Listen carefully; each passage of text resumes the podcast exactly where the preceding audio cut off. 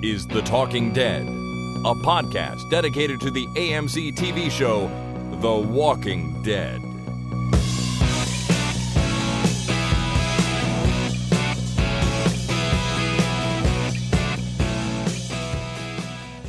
Hi, my name is Jason, And my name is Chris.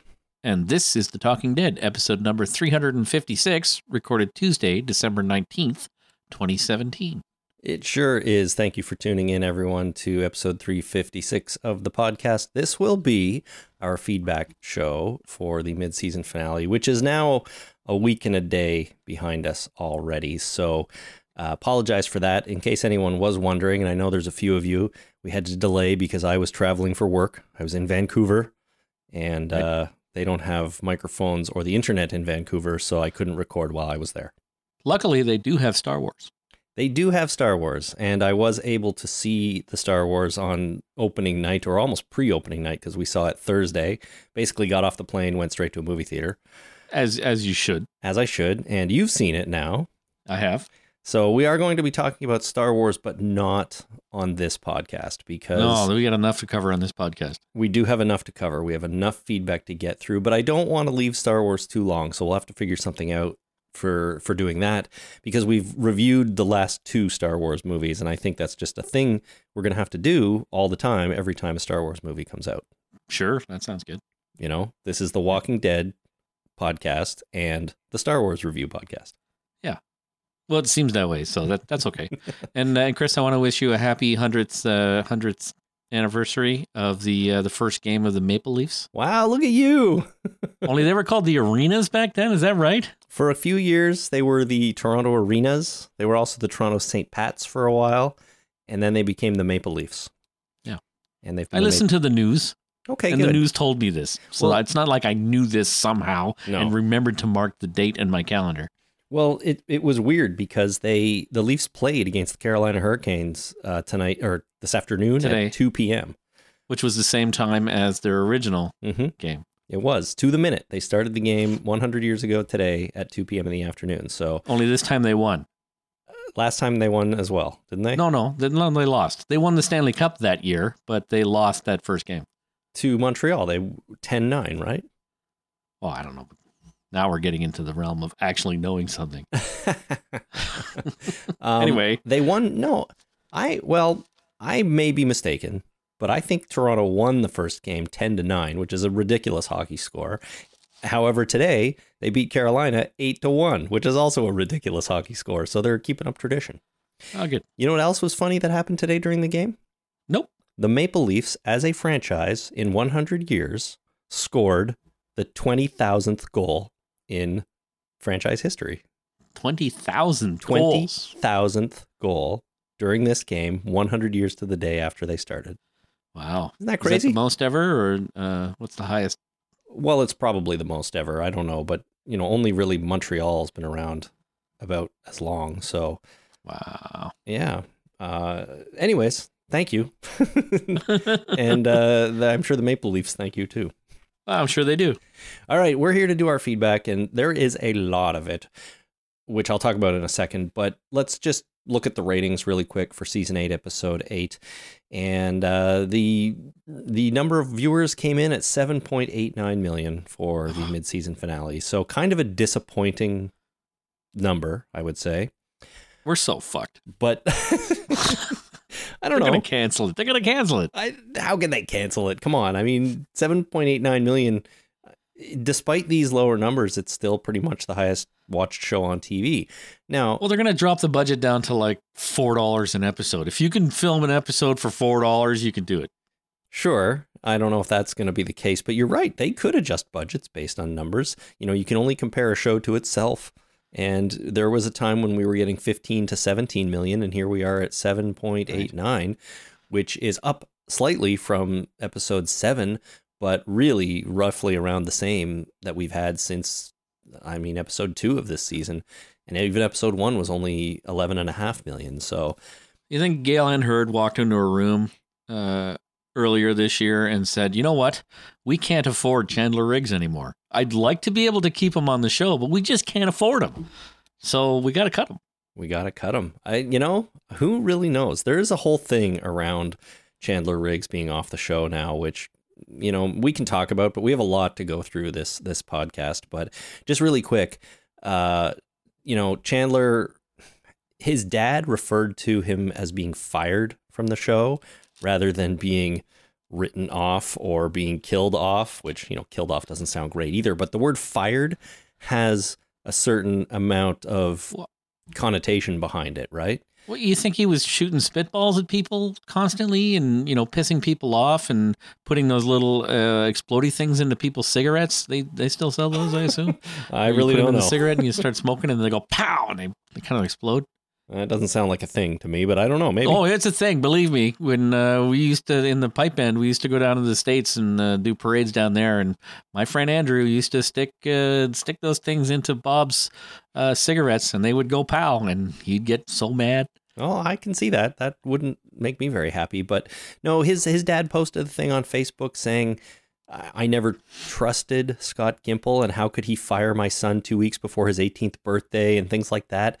Now he did finish the post with, "It's been a great experience" and so on, being on The Walking Dead. But then the whole thing was deleted, so it was a little. Well, it's a little rash, It is. but he, I mean, people get. Uh, you know, it's the nature of the beast, right? You're on TV for a little while, and you know your character arc could be uh, eight episodes. It could be fifteen seasons, or you know things change over time. yeah. I mean, look at Taxi. I well. I mean, Taxi. you remember Taxi? yeah, I remember Taxi. Okay, Taxi.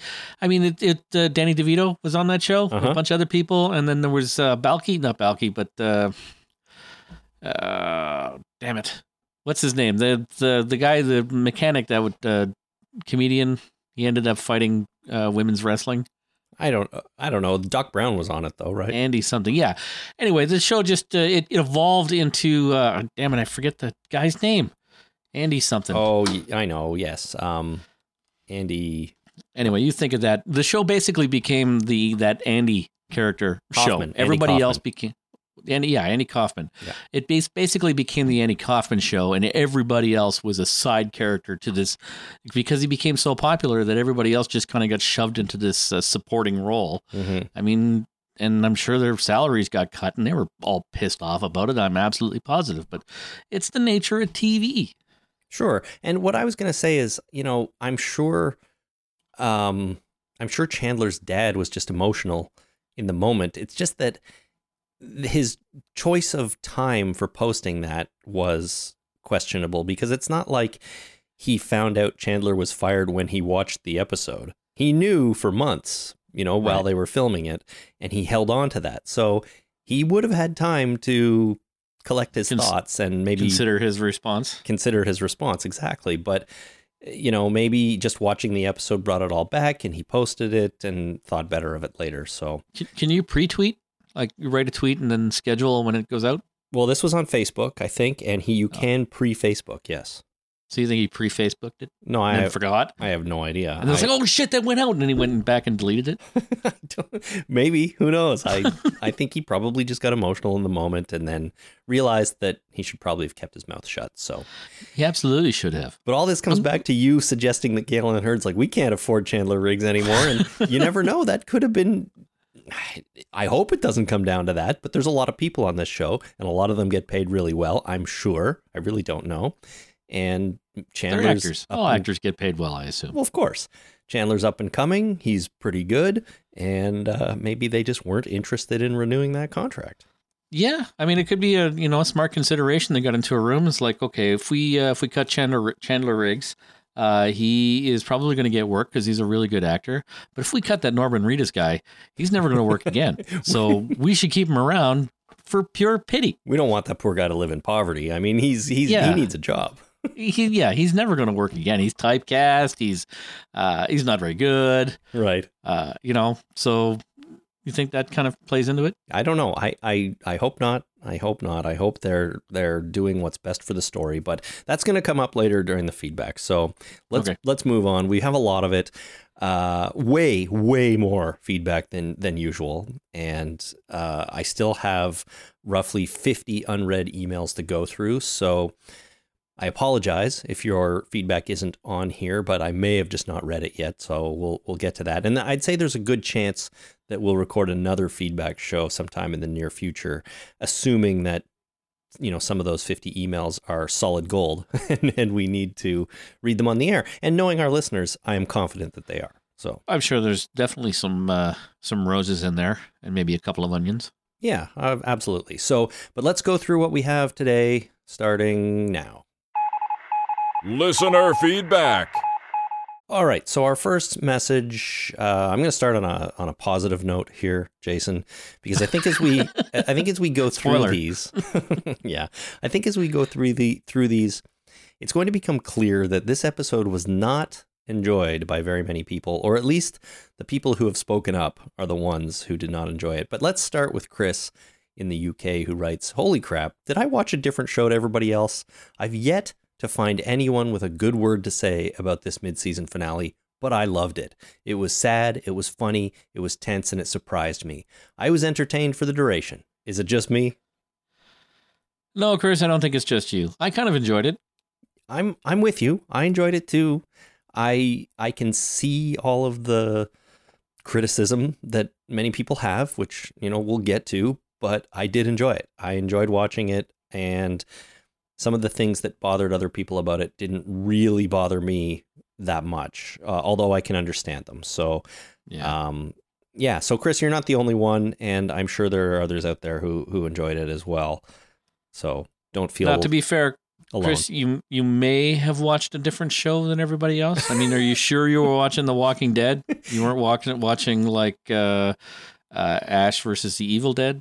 Oh, Ash versus Evil Dead. Now that's a show that everybody enjoys. Yeah, so maybe you were watching that. I don't know. Maybe you were watching the season finale for Fear the Walking Dead, which I thought was very good. Yeah, I, I just you know I'd go back and double check, Chris. Yeah, just you know what? Maybe make sure because we wouldn't want you to be speaking out of turn here, and Yeah. uh, that, that that's not going to be good for anybody. So, just in case, go back and double check, and definitely watch Ash versus Evil Dead because it's on Netflix now, at least in the states. Uh, Chris is in the UK, so that doesn't help him. But find it where you are and watch it, and then go listen to my other podcast about that because it's fun too. I should watch that show. I don't watch that show. You should watch it, man. It's so good, and uh, it's just so much fun. And they're short episodes, so you can plow through it if you need to. All right, I'll watch them all tomorrow. Funny stuff. Do it. You're on vacation. You got the time. Oh, I got stuff to do. Christmas is coming. It's the most annoying time of the year. It's only six days away, so I'm aware. you better get ready. Yep. Okay. All right. So next we have an email from Aaron in North Tonawanda, New York. Holy crap, that was the lamest mid-season finale ever.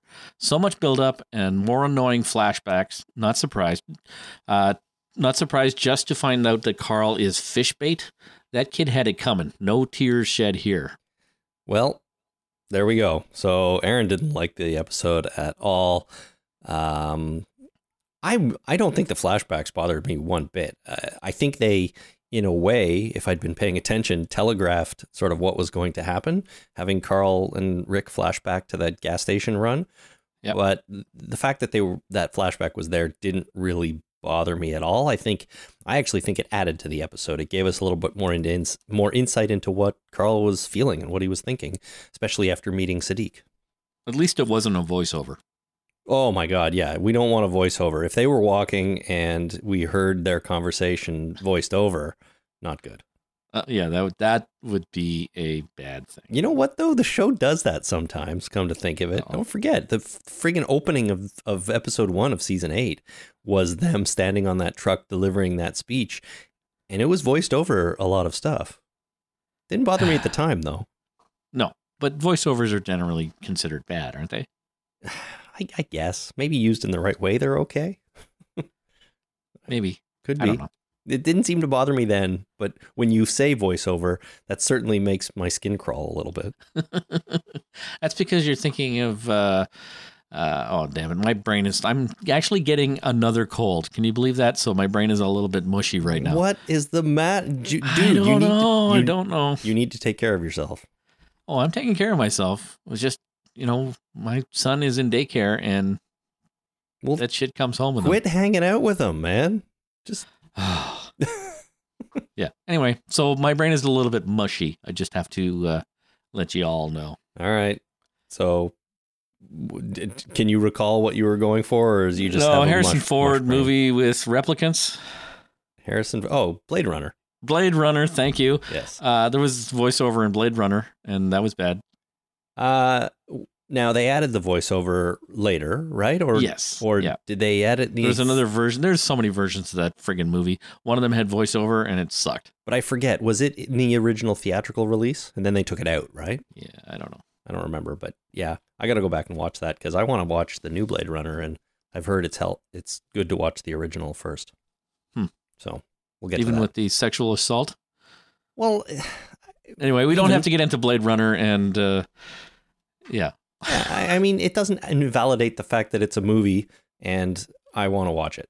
Whether no, we, you can just stop watching at that point. Just cut that scene out. Anyway, let's just let's try and stay on task here. Dan on the internet writes, I couldn't believe that Rick wandered so mindlessly into his obviously empty house. Did he really think Carl and Michonne would have just hung out there with Judith? Didn't he realize that's exactly where Negan would be? This is the kind of thing that pisses me off. The writers having what seems to be contempt for the intelligence of the audience. They have characters do mindlessly stupid things all the time just to have an easy way to put the character in a situation for something dramatic to happen. Why not work a bit harder to bring people into a dramatic situation? What do you think about that? About Rick wandering into his house? Like the, the town's on fire. He knows, I mean, I guess he knows there are saviors there. He must have seen their trucks or something like that. And the first thing he does is goes to his house and sort of creeps in, not really realizing that he's going to get attacked. What do you think? Well, to be fair, if my town was on fire and I came into town, I'd probably want to come to my house and see if my family was okay. That's funny. I 100% agree with you. That's the first place I would go, right? If yeah. if there's if you're under attack and you're not with your family and you need to find them, where else are you going to go unless you have a meeting point pre-agreed to? Which, yeah, which we do. You don't, but we do. It's a good idea, but maybe Rick doesn't have that and he went to his house and that's exactly what I would do too. So here's a situation where I don't really hold this against the writers and um, maybe I don't know, maybe maybe he could have been more careful or something, but Oh yeah, you go in expecting friggin' trouble, like hoping for the best but preparing for the worst. Yeah, You go in with your your weapon ready, which he did And, uh, have, right? and he's a police officer, so you think he'd know how to clear a friggin' building. So, uh, you know, cover your ass, shithead. Well, but I, I'm trying to say that I think he, I'm not sure he was that careless and reckless going in there like that. Like he had his gun ready. He was trying to be quiet, although he didn't really need to even whisper out any names. And he was going slow. Like, what else can you do? I don't know. Get a cloaking device of some kind. Might help. Put on your invisibility cloak, and then no one will see you coming. Yeah. Uh, but anyways, I had I I- there are all kinds of examples I think of people being put into situations just so something dramatic can happen. This one again, I can see Dan's point, but it doesn't really bother me as much because I can see myself doing that. Yeah, absolutely. All right, next we have an email from Billy Ray down in Chicagoland. Holy crap, did you see how Negan went down like a sack of overcooked linguine? Uh, when Rick hit Negan with that brass thing, Negan went down, and frankly, he should have never gotten back up. Rick clocked him but good, but good, and then what? A love tap with the handle of Lucille? Rick should have been hmm. swinging for the fences. 100% agree. The more I think about this scene, the more it kind of bothers me that Rick didn't just take a full swing with that bat. I would have been more satisfied with it if he'd gone for the full swing and missed than spinning the bat around and hitting him with butt ending him with the end of the handle. What do you Yeah. think? Yeah, absolutely. It sh- he should have, or something should have happened. Uh, but yeah, just you know, tapping him with the handle of it once he has Lucille in his hands. Like, come on. Yeah, it's th- this bothers me even more than not shooting Negan at the beginning. It bothers me more than Father Gabe being in a room with him and not killing him. And The only explanation is that either Negan or Lucille have special powers that you just when it gets down to it, you just don't want to kill him. It it is something. It's something like that. You know, I. I mean, you can you can think about killing him, you can plan on killing him, but when you walk up to him and you put the gun to his head, you just don't feel like pulling the trigger anymore. You just can't pull the trigger. It's something Yeah. about that guy. I don't know. It's I I I agree though. Like a different outcome in this scene, or the same outcome but just a different way of getting there, would have worked better for me. Swing and miss, or you know, have Negan roll out of the way. I mean, I know he'd just been hit with the whatever that brass thing was, and that would have hurt. But let's just Yep. say, you know, Rick maybe didn't quite get him full on in the side of the head, and I don't know. And I'll bang your head on a beam or something. You know, like you know, you're moving around, you bang your head, you you miss, you Yeah. drop the bat, uh, you accidentally shit your pants, something. just something, please, something other than turn it around and hit him with the the wrong end of it. So yeah. So it's I don't know. I don't know what to tell you, but it the scene kind of it was a fun fight scene, and I liked it when he crashed out the window, but the the bat the Lucille bat swing was was just terrible. It's Yeah. too bad.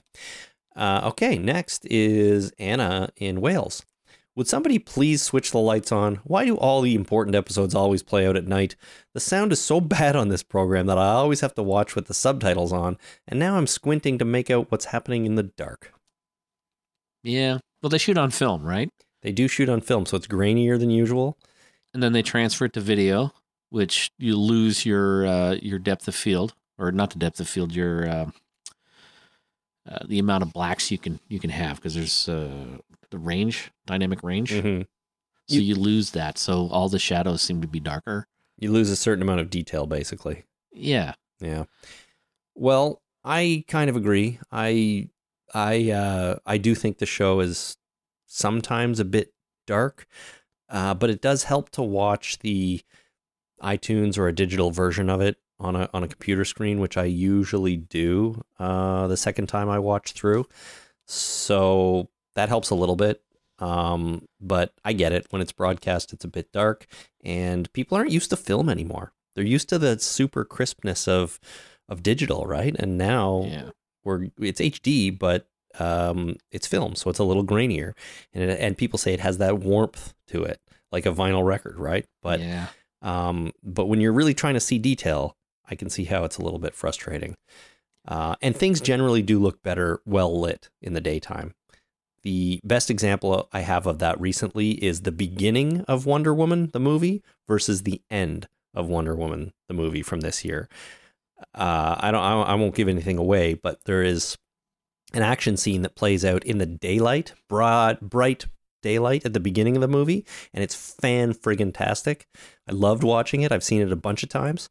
And then there's an action scene at the end of the movie, which is at night, and still fun, but just not as easy to pay attention to and follow what's going on.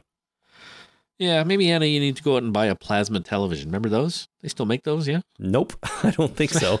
But they had uh, they had deeper blacks. They had better uh, black definition than the uh, the LCD or LEDs. what she needs to go out and do is buy herself an OLED TV. They have the nicest blacks of all time. Oh, there you go. Yeah, they're beautiful. I really want one, but they're kind of expensive still. Why? Yeah, of course they are. So that's that. Okay. Too dark. Too dark. All right. Next, we have uh, an email from Randall in Minnesota. Randall writes, writes, I realized there was a lot to talk about in this season finale, but if you could squeeze in a couple of minutes to address the fact that Maggie is not showing her pregnancy, it would put my mind to rest. It really bothers me that she is not showing. Eh, Is my showtime in real time all messed up? I would think there would be at least a baby bump by now. Please, please help me understand. Well, I kind of agree with Randall. You'd think there would be, but I, I guess it just hasn't been that long in Showtime. It it And feels it's her first pregnancy too, right? First pregnancies yep. don't show uh, for longer than than second or third or fourth or twelfth pregnancies. you're you're true. I mean, you're right about that. Uh, I we assume it's her first pregnancy, um, but I mean, it feels like Glenn died a long time ago. But in Well, actual, they're in uh, they're up north now, right? Has a winter gone by? I don't think so. Um, no, we have we've never seen winter on the show, and they're they are in a place where there would be winter, potentially snow. Uh, which is an interesting point, actually. Do you think they'll get to that? Are we ever going to see winter on The Walking Dead? I don't know. I have Well, a- they'd have to film it somewhere else. That's the problem with winter. that's the problem. They can't shoot in Atlanta or Georgia and and have real winter. So I, I don't know. That's a different question though, and I'm curious about that. I hope we do. I would love to see this show take place in winter at some point. But back to Maggie's baby bump. I agree. I feel like there should be something there, but we're just not seeing it. Uh, and I don't know why. I guess I guess the showrunners have a timeline that they're following, and they've got it all straight in their head. But it's hard for us to figure out. So I don't, know. Jenny didn't show for a long time. Like she never, she didn't tell her work until uh, she was six months pregnant, and they they didn't notice. Sure, but you can you can hide that with clothing a little bit. I'm sure at six months she had something going on. Yeah. Uh, and and I guess Maggie's not at six months yet. Maybe she's at three months. Has it been three months since Negan killed Glenn? Well, how did she find out she was pregnant? She took a pregnancy test. Yeah, I guess so. I think so. Or did she go to the doctor? No, she she had some pain. Remember, went to the doctor, or did she already oh. know she was pregnant then? I don't know. I forget. Damn But it! I don't think it's been that long. That's my point. Is that I think it's only been a couple of months Right. So if it's only like been since she found out. So if she found out at six weeks and it's been a couple of months, I mean, she's only like four months pregnant. No, she wouldn't show. maybe at most, yeah. And Scott Gimple was asked, "Will Maggie have her baby during season eight? And he said no, definitively. So Huh. we're not going to hit the nine month mark since she's been pregnant uh, in season eight. Well, there it is. So I bet we get all the way through season eight without any baby bump showing up, and that'll be a season nine thing. Oh, you think so? Yeah, I think so. Or it'll All be, or there'll be a flash forward or something, and we'll see her like full on pregnant at the end of the season. I don't know, but that's what I'm thinking right now. Okay. Uh, anyways, next up is George in Byron Bay, Australia. George writes, "Holy crap! Did you see how Carl got bitten when he was scrambling with those walkers with Siddiq back in episode six? If you rewatch the scene closely, while Carl is inside the deer's stomach hole, he knocks a walker away as another one falls on him. The knocked walker continues to get up and puts his face into the area where Carl was bitten. After killing them, Carl, with his back to the camera, looks down at his stomach. He even seems distressed, like he just got bitten. Just thought this was interesting and was wondering if you guys caught it. Thanks so much for putting on the podcast. It really means a lot to people all over the world. Thank you, George, for that. Uh, I did go back and watch, and what, you know, the amazing thing is it is all there.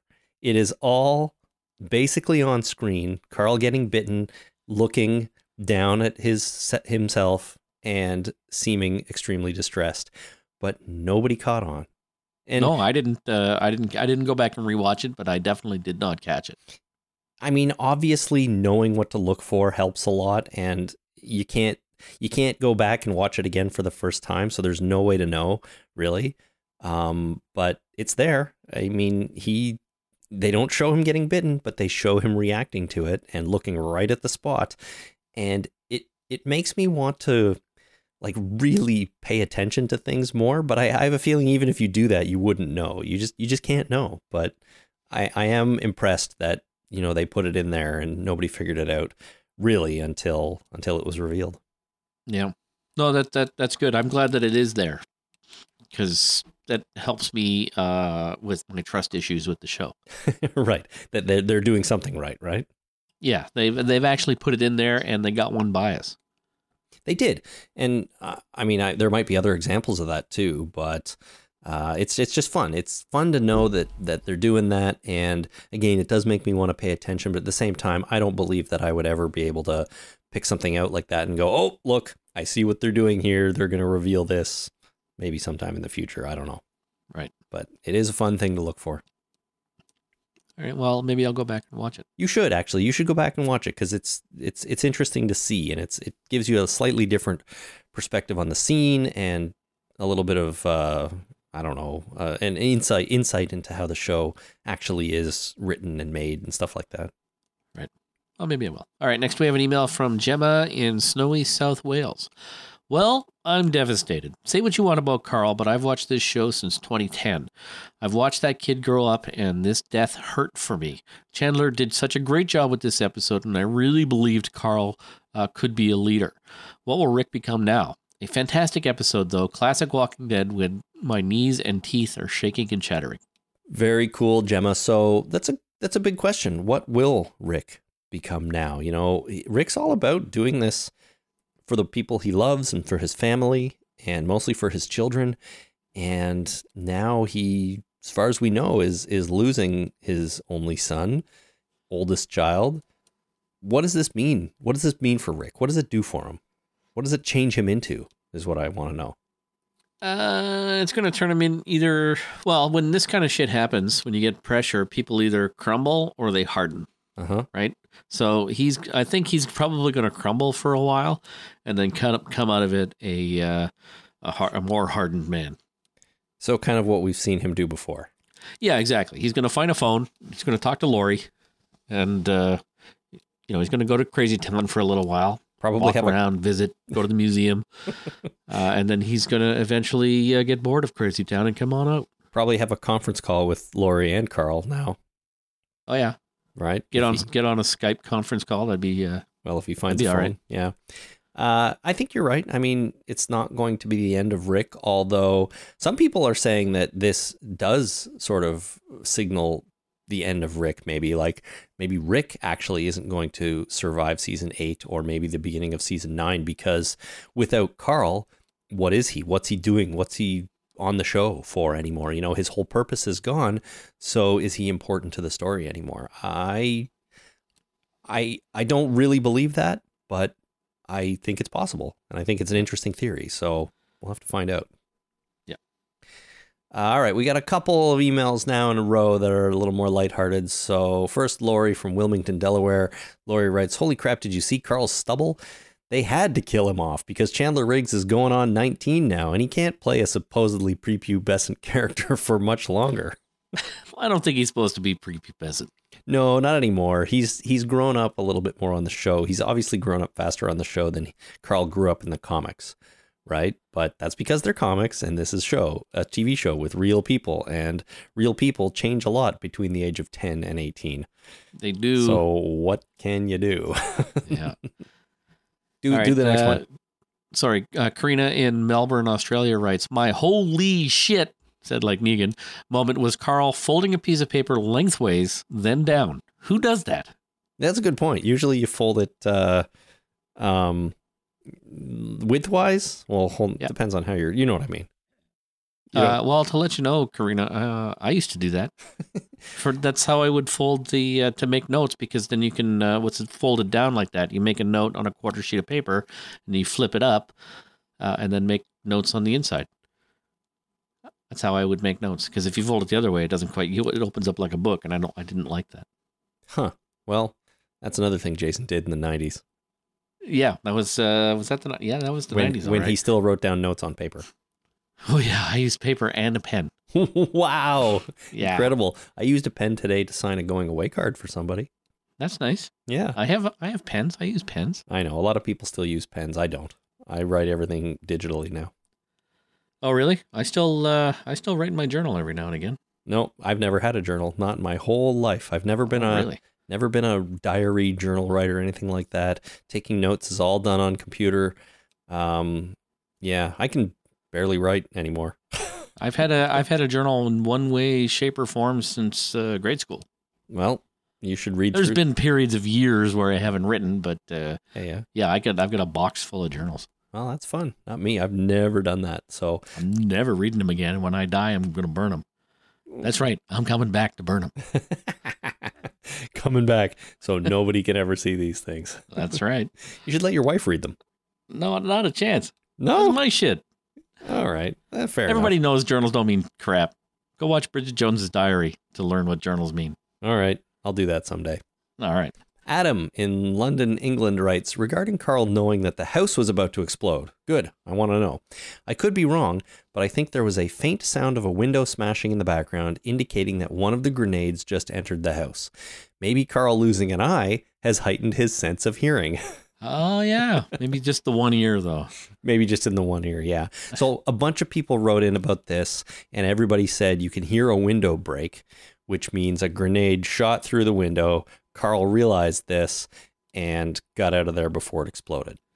So he does have spider sense. He does have spidey sense, uh, or at least he can hear windows breaking, which, to be fair, I'm pretty sure I can do too.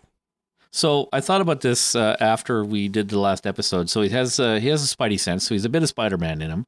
Uh, he did the uh, the smoke disappearing thing like Batman, and then uh, at one point he started telling everybody what to do, like Captain America would do, because he's the leader.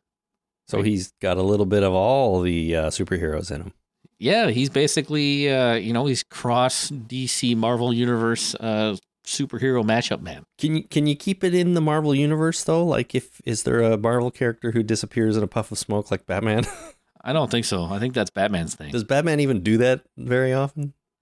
Uh, maybe not anymore, but he did. He, he did in the Dark Knight, didn't he? I think it might depend on the Batman. He did it. ri- That's right. That's right. Catwoman said something about him disappearing. No smoke though. He just you turn around and he's gone. Oh well, I'm okay. Maybe the Tim Burton Batman did it because you betcha the Tim Burton Batman did shit like that. Oh yeah, you're probably right. Tim Burton. You put nipples on the friggin' costumes for crying out loud. Yeah, that's a, that's a poor call right there. uh, all right, Whoa, you? Okay, okay. Next we have uh, Tej. Tej? Sure. Tej in Wisconsin. My holy crap is Carl's bite. Not that he got bitten, but the actual bite. It looks like he got bit by a toddler, as if the zombie zombie simply clamped his jaws, then released him, instead of taking a chunk of flesh or even Carl ripping flesh off, getting away. This is not the first time we've seen a simple bite mark like that, but it's the first time I've it, registered for me. It is an interesting bite mark. I I will uh, agree with Tej here uh, that it's just like a bite and then a release, and not like a bite and tear. So there's no big hole in his stomach, right? Which usually is what zombies do. Um, but again, if you watch the scene where this happened, um, the the zombie sort of goes down into that area, and then I forget if you see his head come back up again or not, but it's kind of believable that there's just a bite and that's it. And maybe the bite and and what happens next I think is Carl shoots the zombies off of him. Remember, he gets the gun out. So the the zombie certainly wasn't down there for very long, but it does look like a very clean, crisp like bite, release, and that's it. Yeah, that's how my cat bites paper. when you put a piece of paper in front of Lily, she'll bite bite it and make little holes in it, and then like not actually rip it or anything. Just kind of clamp down, make a couple of holes, and then release. Right, okay. But if the if the cat really wanted to, it could like bite and take a chunk out. If it wanted to, but uh, she doesn't. Sure. So she, yeah, she just hole punches paper. Oh, put good. paper in front of her, she'll hole punch it for you. Oh, hole punching cat. Nice. Yeah, she's very nice like, like that. All right. Well, with this zombie, I don't know. I mean, it, it may have just be the way it worked out, but yeah, it did seem like a rather clean bite for a zombie. Uh, but let's be honest, we needed Carl to be bitten and then survive for two more episodes. So if he had a giant hole in his stomach, he probably wouldn't have left that forest. Let's be honest. Yeah, I don't know. I think it, they could have done better a better job of uh, showing it as a bite, but you know, not just you know look like a perfect teeth mark. Sure. You know what? Maybe make it look just a little more infected or, or just a little bit rougher rather than so Yeah, clean, right? Exactly. You know, rip it up and then show it, and everybody reacts, and you know from the reaction that it's a bite. Yeah, okay. I guess they needed to make sure everyone was very, very clear it wasn't just an injury and it was a Yep. bite from a zombie. Uh, but you're right. I mean, they they could have made it look a little rougher and and have everyone everyone react badly, or just I think we all would have known anyways, regardless of what it looked like. So Well, maybe they were overcompensating, and they they definitely, definitely, definitely didn't want this to be some kind of cliffhanger. Was he bitten? Was he not bitten? We didn't want that, you know, going around the internet saying, "Well, it could have been a dog bite." You know, a dog could have bit him. He could have, you know, bit himself somehow.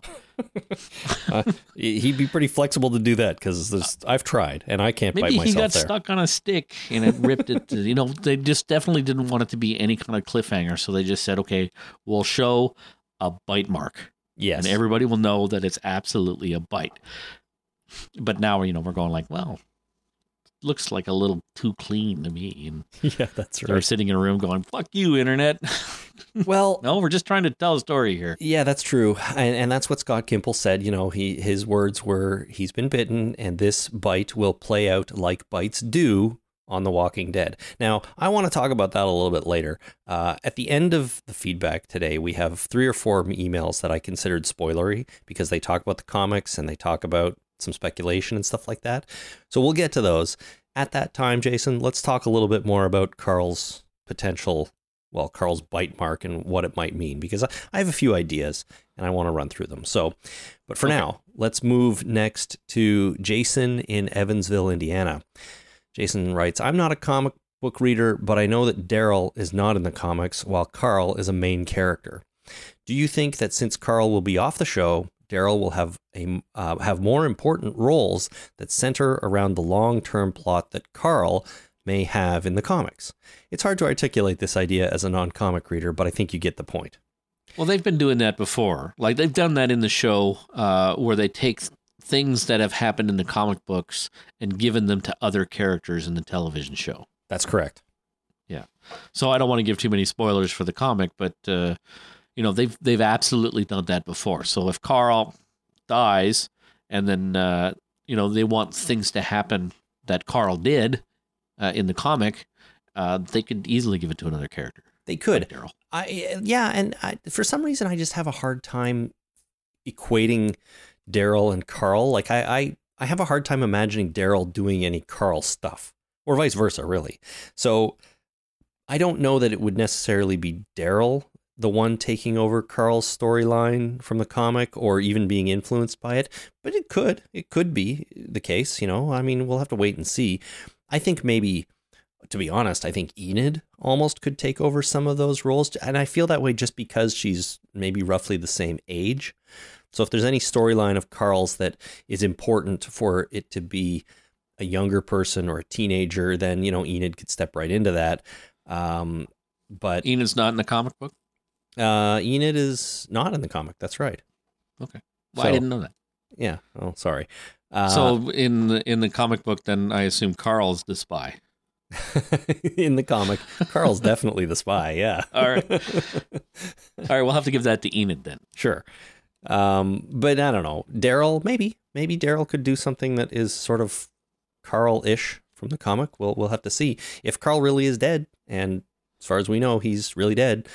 Uh, then it is a pretty significant departure from the comic, and Right. uh, and you know who knows where it's going to go. All right, uh, trucker Chris in Florida writes. Wait, wait, wait. That's mine. Oh, sorry, you keep going. You did the last one. So Trucker Chris in Florida writes. Wait, who? On- Trucker Chris. Oh yeah, okay, sorry. Isn't that what I said? It is What did you say? trucker Chris. Are you just messing with me? Remember, my brain is really soft right now. Oh yeah, no. Sorry, the joke was repetition, and Oh, okay. So uh, Yeah. Tucker Trucker Chris in Florida writes On your last podcast, you were wondering what the purpose of Carl's impending death could be. Here's something I'd like to see happen. Somehow, and before before Carl gets too sick, they bullshit Negan and get Carl in close proximity with him. Then, when Carl sees his chance, he bites Negan to infect him. Would that be cool or what? I think it would be cool. I mean, it would be.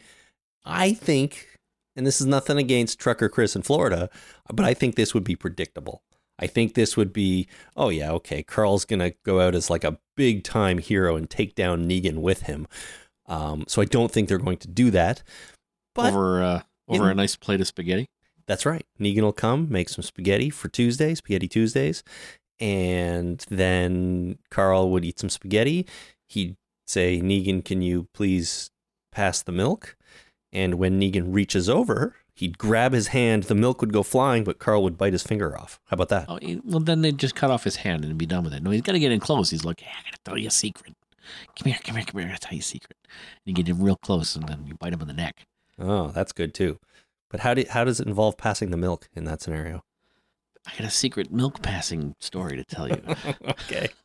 Pass me the milk and then come in real close. And then come in real close. Well, I don't know how you pass milk in your family, but when we pass milk in, you know, around here, it's quite intimate. You get really right up right Yeah, up we together. really, really, really close. Okay. good uh, good biting range. Yeah, well, yeah, definitely within biting, biting range, All right. or at least spitball range. Yeah, spitball range. That's why you got fired, remember? Yeah. Anyways, uh, I think it would be, you know, I another thing Scott Gimple said is that Carl's story isn't quite done yet. There's some unfinished business, so Carl has to do something before the end of it. And uh, will it be trying to take out Negan? Maybe, maybe, Maybe. not. I don't know. He's got some dying to do. He does have some dying to do. Okay, now it's my turn, right? So Benita Yeah. in Old Toongabbie, Sydney, Australia. Sydney, Australia. Not, is- not the new Toongabbie. No, the old Toongabbie. The- They got the some funny one. place names down there. We've got some funny place names. Oh, too. Canada. Toronto. Canada loves its funny place names, and I'm not just talking about Medicine Hat and Regina. Go. The town that rhymes with fun. Yeah, go look up uh, what is it, Dildo, Newfoundland. That's a funny place. Is it Newfoundland? Or is it? I never heard of it. Oh That's no, funny. it's this town called Dildo. It's there. Okay, Benita in old Toongabbie, Sydney, Australia, which is nowhere near Dildo, writes, they really had to go and do it. Killing Carl is pretty much the final straw. One of the show's last few moral compasses that helped to temper Rick is not going to survive much longer. And while I carried on watching after my sister gave up on The Walking Dead when Glenn met his demise, I now have no more interest in watching what happens to everyone. I was feeling frustrated throughout the midseason finale, and seeing Carl with the bite left me feeling cold. I don't understand what the writers are trying to achieve anymore. High drama. They're trying to achieve high drama. Whether they are succeeding is a matter of opinion, but you're right. That's what they're trying to achieve. So my recommendation is don't quit the show. Just watch the show. We'll be here as a support group. You know, write in, listen to the podcast. Yep. Uh, we'll be here for you, but uh, don't don't don't quit the show. That's right. I don't think you should quit the show. Now, speaking of quitting the show and not understanding what the writers are trying to achieve anymore, news came out earlier this week that some fans have started a change.org pe- petition to have Scott Gimple fired. Poor Scott. I know. Now, as of this recording, uh, or at least the start of this recording, there was somewhere in the neighborhood of 65,000 signatures on this uh, petition. And I think they were going for 75,000, at which point they're going to send it to AMC and say, please fire Scott Gimple. He doesn't know what he's doing and he's ruining the show. So I don't think I agree with this whole strategy, Jason, but what do you think of this kind of thing? Well, it's kind of hard not to take this kind of thing personally, right? Can you imagine how Scott feels as a person Uh huh. having a you know seventy five thousand people want him fired because he doesn't know what he's doing? That's the only thing I can think of is uh, I would I would take this personally, and I think that would be a a, a hurtful thing for me to have to read in the news somewhere. Maybe, but I mean, as a person, as a public figure, you do have to cert- have a certain level of thick skin, right, to these sorts of things because you're always going to be criticized. Uh, well, and and and way more than probably your average person. Uh, but I do agree with you. Like it's it's likely hard on the guy. You know, he's we we we do have to believe he is trying to do the best job he can, and it's not satisfying everyone. And then somebody comes along and says, "Here's sixty-five or seventy-five thousand people that think you're a jackass and want you to lose your job." So I don't, you know, I'm I'm all for people voicing their opinion, and I'm all for being being upset, but I'm also all for people loving the show if if you do and making that opinion heard too. And I guess they have the right to do this, totally fine, and I can't hold that against them either. But yeah, I hope Scott doesn't take it too personally, whether you agree with him needing to be fired or not. You know, Yeah, if he needs to be fired, he's going to be fired. That's what it comes down to. Uh, you know, AMC is not. This isn't their first goat rodeo. They they know that if he needs to go, or someone up high feels he needs to go, then he's going to go. You know, a team can only lose for so long before they fire the coach. Yeah, So that's true. Uh, so I don't know that the petition is necessarily really necessary. Um, but It does feel like a lot of people have signed it. I'll give them that. it does. so, uh, anyways, uh, Maybe it'll work. Maybe, uh, maybe you know, programming the show by the masses will uh, will work out in the end. yeah, yeah, maybe it will. Maybe uh, writing the show by giant fan committee is the way to go. Yeah, I can't I can't see how that could fail. No, what could possibly go wrong with that idea? All right. Next, we have an email from Chris in icy Yorkshire. Chris writes, I'm really beginning to lose interest in the show. There are too many loose ends here. Now, uh, Chris sent in a list of 12 example, and we've chosen one for uh, for the podcast here. That's right. Uh, so Chris writes, How did the Saviors escape? No ex- explanation at all except Eugene helped. And when they did get time to organize, and when did they get organ- time to organize a simultaneous attack on AHK or AK?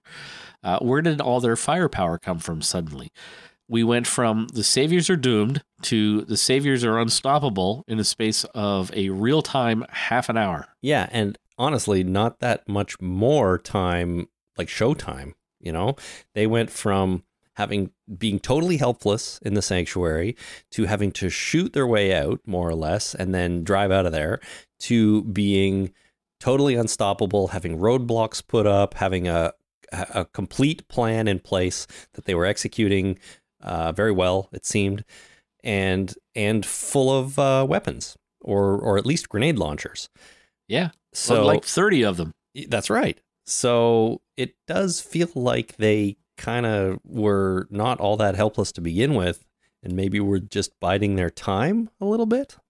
Yeah, we, we've covered this kind of thing before. Like we went out, uh, like in the Seinfeld episode, we went out for dinner, yada yada yada. I went home because I had to get up early the next day.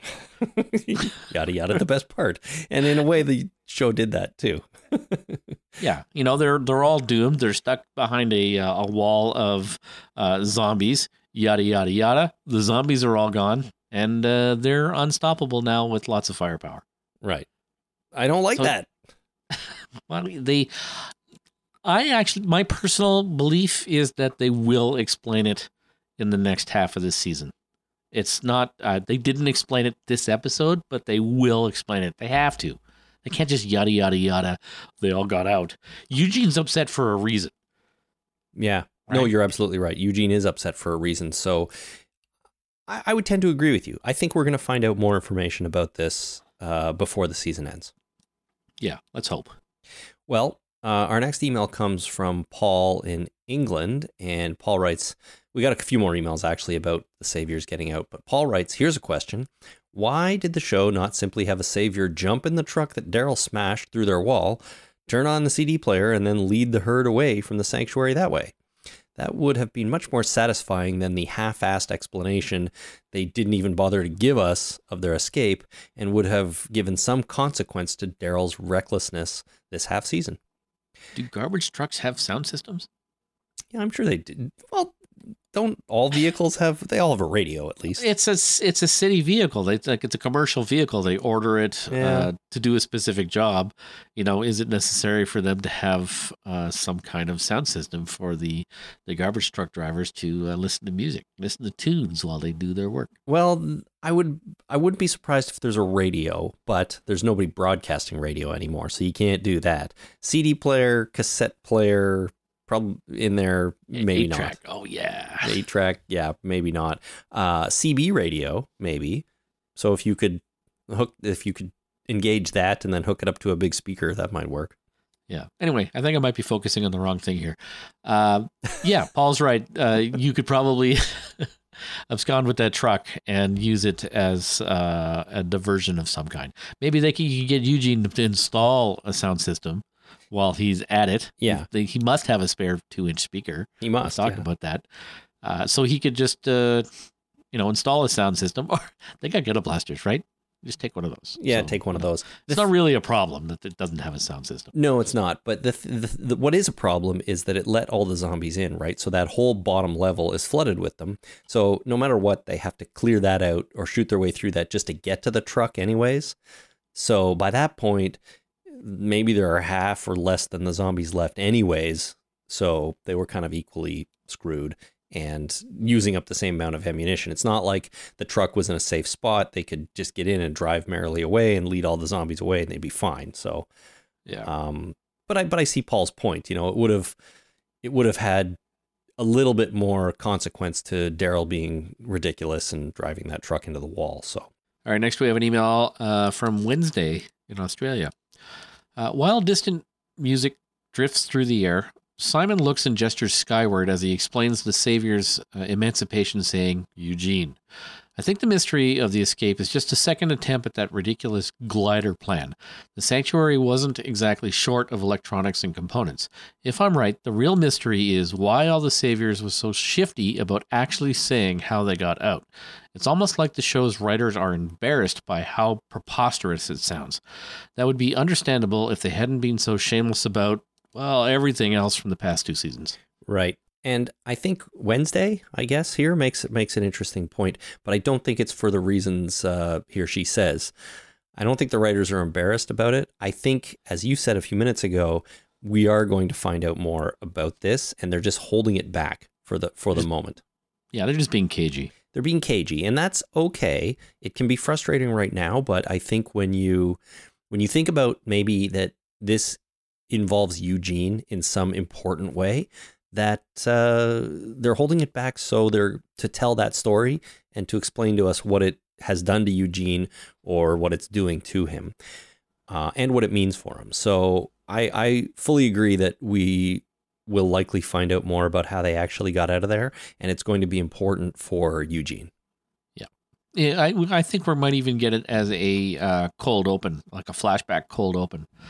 Uh, Oh, yeah, it could. On the, We- on the season premiere or the mid-season premiere. We could. Um, you're right. I mean, I, I don't expect them to spend too much time on it, so that could be that could be something, and it, it informs. I think it's going to inform us about something to do with Eugene, and if whether that means it's whether that means Eugene is coming back to the Rick side of things, or it will cement him once and for all into the Negan side of this conflict.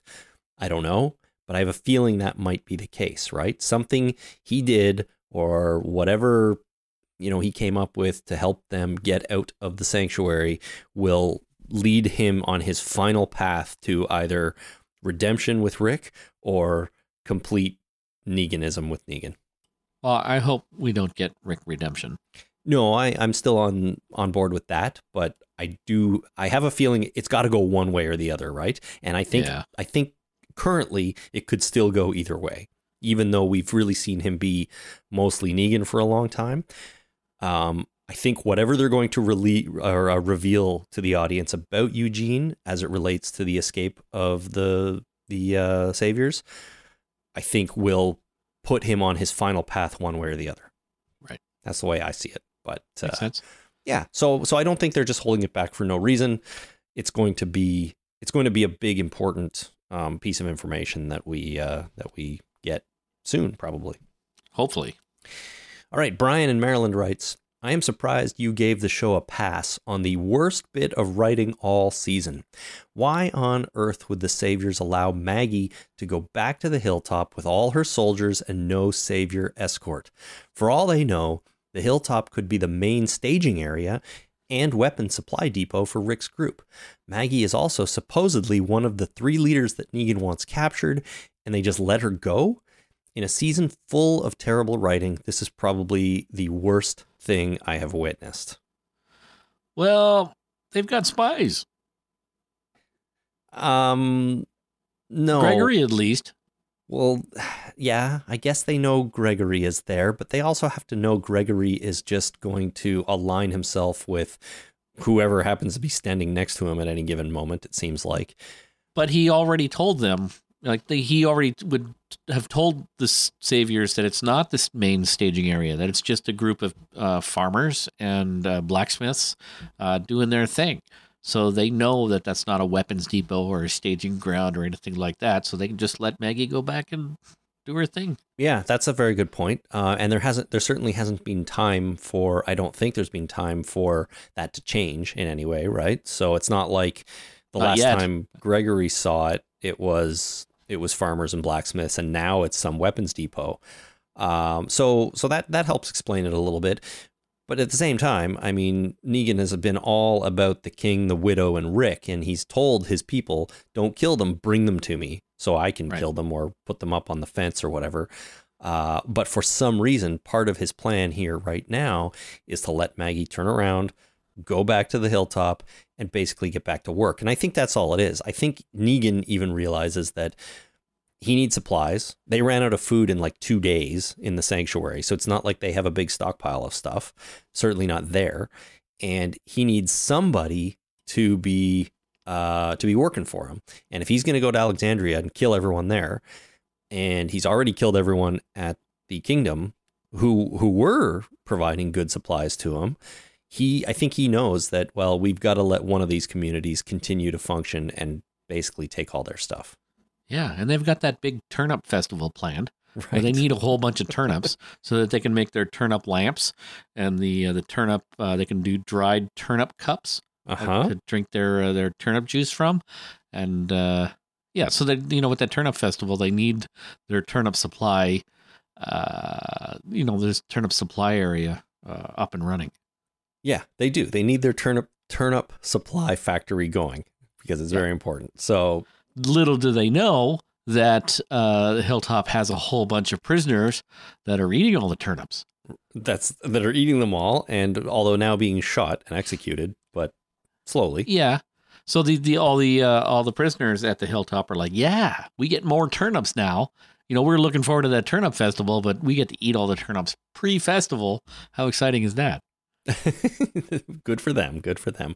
Yeah. Uh, anyways, I, I I do realize that it in a way sounds like we are making excuses here for this uh, for what Brian calls the worst bit of writing all season, and I can see his point. I can absolutely see the point that why would Negan suddenly change his tune and uh, let them go back? But He's this is he's not changing his tune though. This is what Negan does. He doesn't kill everybody. He kills somebody to make a point. no, that's right. Then gets them back to work. But I think, but I think to make the point, Negan would kill Rick, Maggie, and King Ezekiel. Uh, not necessarily. But then he also wants to do that in front of others, right? He wants to make sure everyone knows that this person died for a reason, and the reason is to keep me in charge. But you know, maybe his plan is to send them back, get she'll she'll like get the place running again, get them working again, get them providing supplies again, and then roll in one there one day and be like, "Great, you did good work. Bang, you're you're dead. Well, now you, everyone better keep working, or the next person gets it." But they already killed somebody. They killed that guy who said something in the back seat, which he probably shouldn't have opened his mouth at all. Yeah, I know they killed that guy in the back seat. Uh, just to you know to give Maggie the point of uh you know look do your job uh and or somebody's going to die no, that's true. and that's it that. could be you and you don't necessarily decapitate the leadership uh they recognize that she's the leader and you don't decapitate the leadership if the leader because then there's a power vacuum and everything's all friggin' crazy for a little while. It's like you kill somebody who doesn't really matter and let the leader go back and do her thing and that way you got your supply of turnips because they got this turnip festival i'm telling you that uh, they need you know a big pile of turnips. There's a lot of saviors that are expecting a lot of turnips. Yeah, you know, you're right about that. I, I, I always tend to think, well, they're they got to kill the important person, kill the leader, but it almost doesn't make any sense. You want to bring the leader in line and get the leader working for you, so you kill someone who's less important but still makes makes that point. yeah And I'm- that's why they didn't that's why they didn't kill rick uh, why negan didn't kill rick in the first place he killed abraham and he cl- killed glenn Right. right he didn't kill rick because he wanted the leader there alive Yes, because he can see the value in that, and and if he can get that person on board with him, then everyone else should, in theory, fall into line. Right. Right.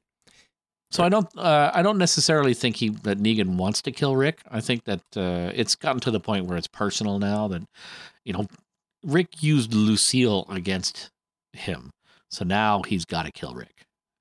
Uh, yes. Well, he's gonna. You'd think he'll want to at this point, pretty badly. Well, Lucille does. Lucille, She's pissed. right? And if Lucille is pissed, Negan is pissed. That's right. All right. uh, all right. Let's Right. keep it going. We still got a long way to go here, Mister Miles. All right. So next we have uh, an email from Chris in Syracuse. Is that right? Is that where we are? Syracuse. Yep. Uh, Syracuse.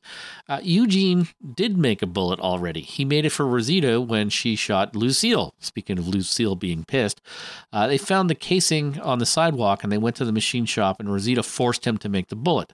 That is when Negan took Eugene to the sanctuary. Maybe Eugene's redemption will be that he makes Savior's blanks and they get uh, wiped out since they are basically unarmed. Yeah, so this is a response to us saying that there's like no way, and I think one of our listeners brought this up on the last feedback show that there's no way Eugene would be able to make bullets for them because he just doesn't have the materials or the machinery needed to do it. Uh, but obviously, he did make the one for Yep. uh, Rosita, and it worked. Now, in mass quantity, that's a different case than just making one or two bullets here or there. Uh, but the idea that he might make a whole bunch of blanks and say, "Here you go," and then they'll show up to a fight with nothing to shoot is a fascinating one, I think. Yeah, but you know, if I was uh, running a munitions factory, I'd probably want to test some of them Oh yeah, make sure that they work. Yep. So Eugene's going to have to be really smart about providing working bullets for tests, but not working bullets for uh, the actual fight. well, he's a smart guy. He can figure that out. Uh, yeah, and it also depends what they're going to be using the bullets for, right? hmm Uh, I mean, if or what they're going to be using the bullets in. Uh, anyway, uh, blanks are a wholly, totally different thing than uh, a bullet that doesn't work because the blank doesn't actually have a projectile. It's just a, Right. it's a, it's a casing that is crimped at the end, Okay. right? So when you fire it, it just releases the hot gunpowder gas to Okay. make the bullet. Yeah. So- anyway, uh, so it doesn't look the same. So you couldn't fool someone and be like, "Here are your bullets." oh, absolutely not. Yeah, a bullet does not look like a blank. okay. absolutely does not look like a blank. But you can make bullets that don't actually work, right? But then Uh, as soon as you pull the trigger, it's going to go click, and that's it, right? It's not going to go bang, but nothing shoots out because you'd be able to tell the difference. Like you, you couldn't make a blank that just goes bang, bang, bang, bang, bang, but nothing happens. You couldn't fool them that way. All you could do is give them bullets that don't work, and they just go click, and then your weapon's useless. Sure. And if I mean, you're gonna test that ahead of time, so you're gonna know. yeah, there would be some kind of quality control in place. I would make sure that there was some kind of quality control in a munitions factory before I started using bullets in combat. Personally.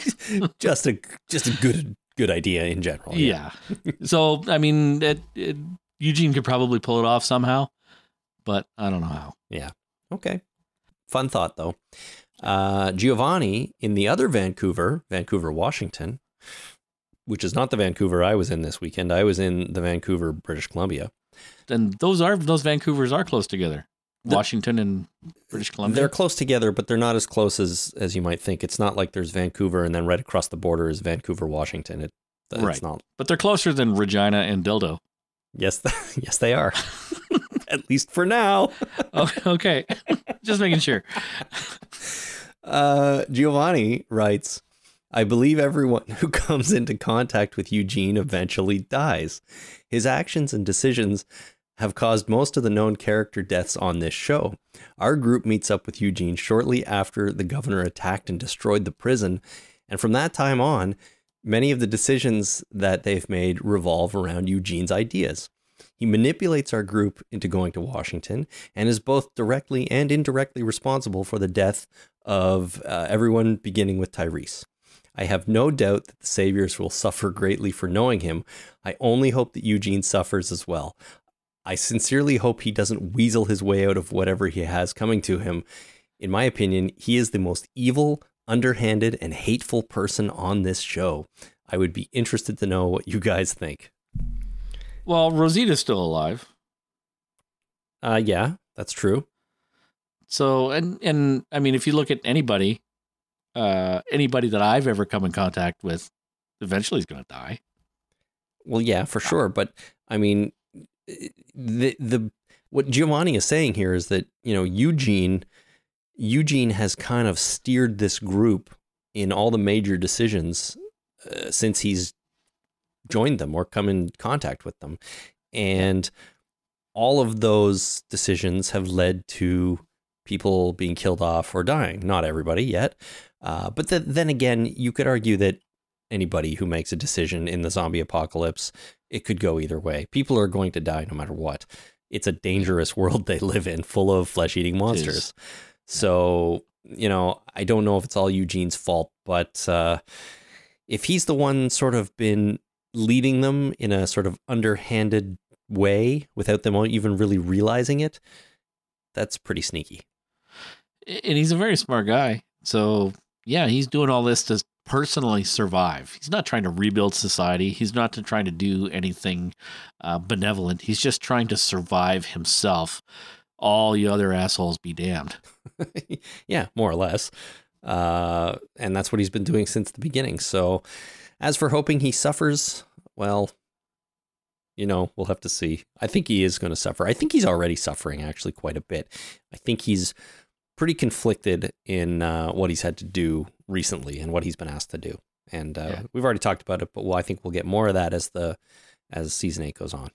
Yeah, and he's run out of pickles by now. I bet. But he's making his own. Don't forget. So he might have some more pickles on the go. Unfortunately, you can't put a pickle in a gun and shoot it. No, you can't. Can you? I mean, no. I don't no. think. I don't no, think that'd so. Be, that'd be crazy. that'd be nuts. Yeah. that'd just go. Yeah, that'd just go beyond uh, the reality of the show. Totally. Totally. All right. Next, we have an email from John in Connecticut. This episode was disappointing. Uh, this this episode was a disappointing forced episode in a long line of disappointing forced episodes. Uh, after this, I for one, I for one will not be returning, and not because they killed Carl. It's because the show has uh, reached its end. AMC really needs to reevaluate the showrunners and writers and clean house. Gimple and Nicotero need to go. You can clearly see they are running out of good ideas. Nothing in this show makes any sense anymore. Aaron and Enid go find a seaside group God knows why they came up with that idea. This was a group that would have shot you on sight before Rick and his merry band of morons assaulted them and stole all of their guns in a very Neganish way.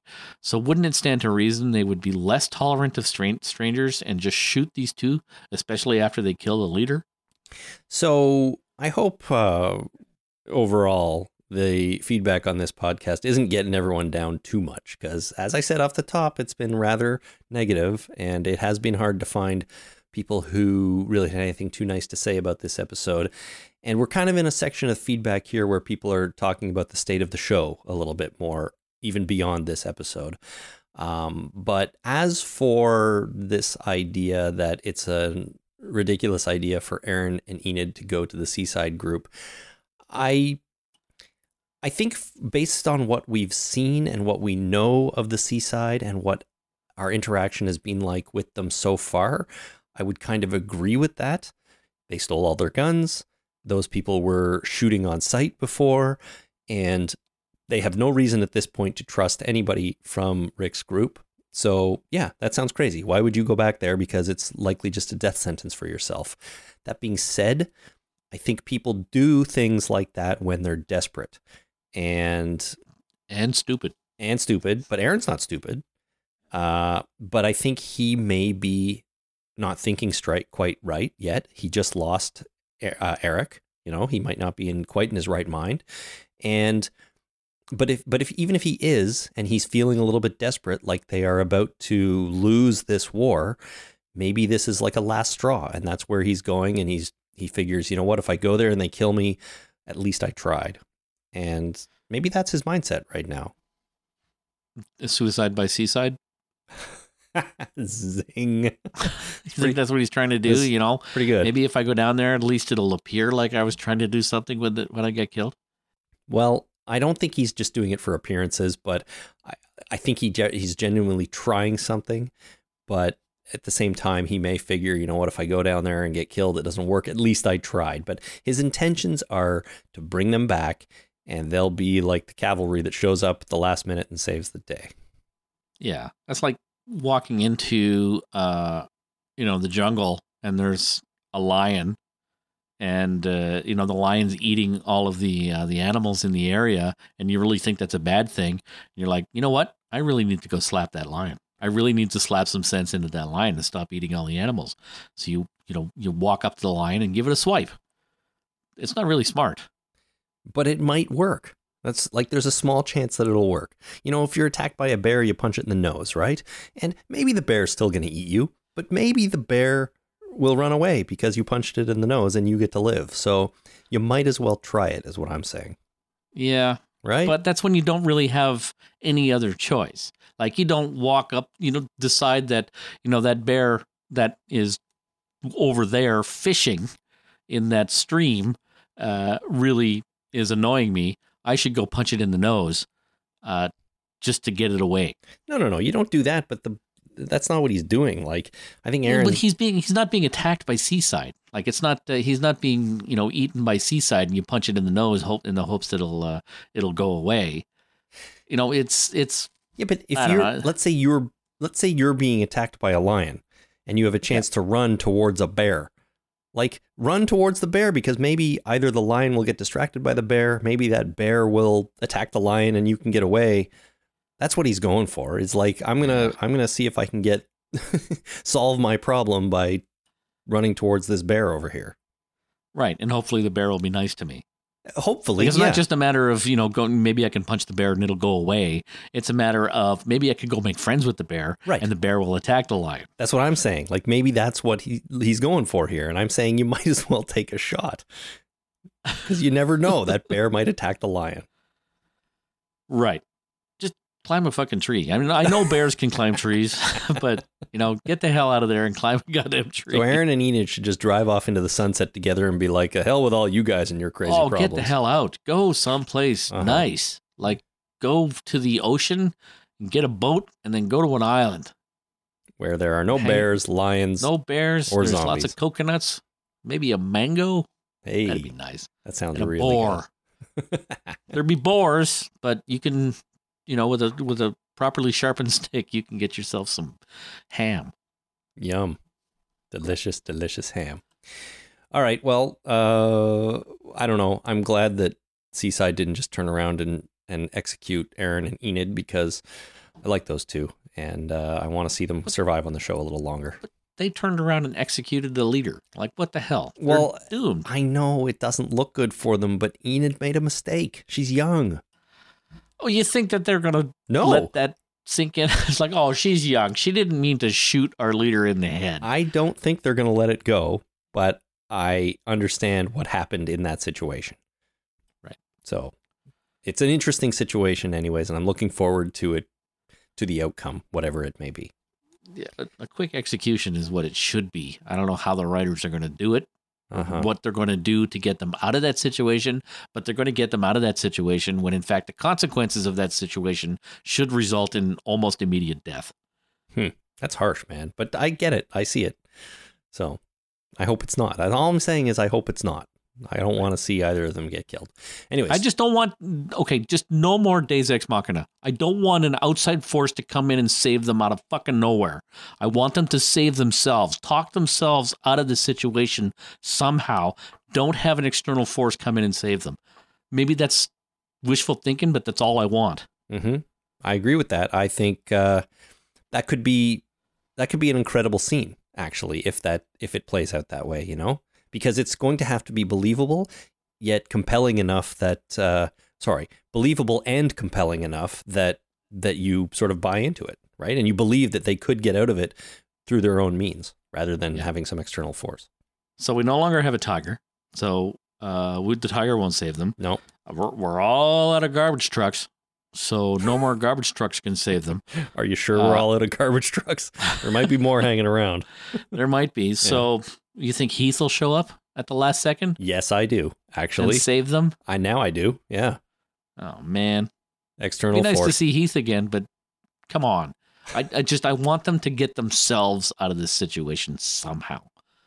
Maybe Heath is the only male living amongst all the women in Oceanside, and he's he's uh well, I don't know what he's doing, but maybe he's there all by himself. And, well, that's how both porns and horror stories start. right. So he could be chained up. All the porn horror I've seen started that way. Yeah. So, all right, let's move on, man. Chris in Connecticut writes, uh, I agree. It's my turn, right? It is your turn, and this is the correct email. So Chris in Connecticut writes, I agree that it must be hard for the writers on the show, especially during season finales and mid season finales.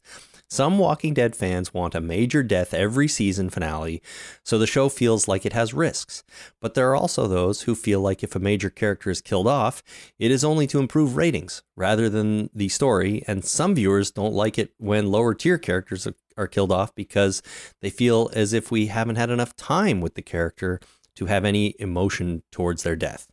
I wanted to know what you guys would do if you were the writers of such a split audience. So, uh, Jason, put on your writer's hat. Okay. And tell me what you would do if presented with an audience where you just can't please them all. I wouldn't try and please any of them. I would just do what I wanted. Yeah, that's that's what it is. You have to do what you want and do your best to tell the story you want, and hopefully it works out.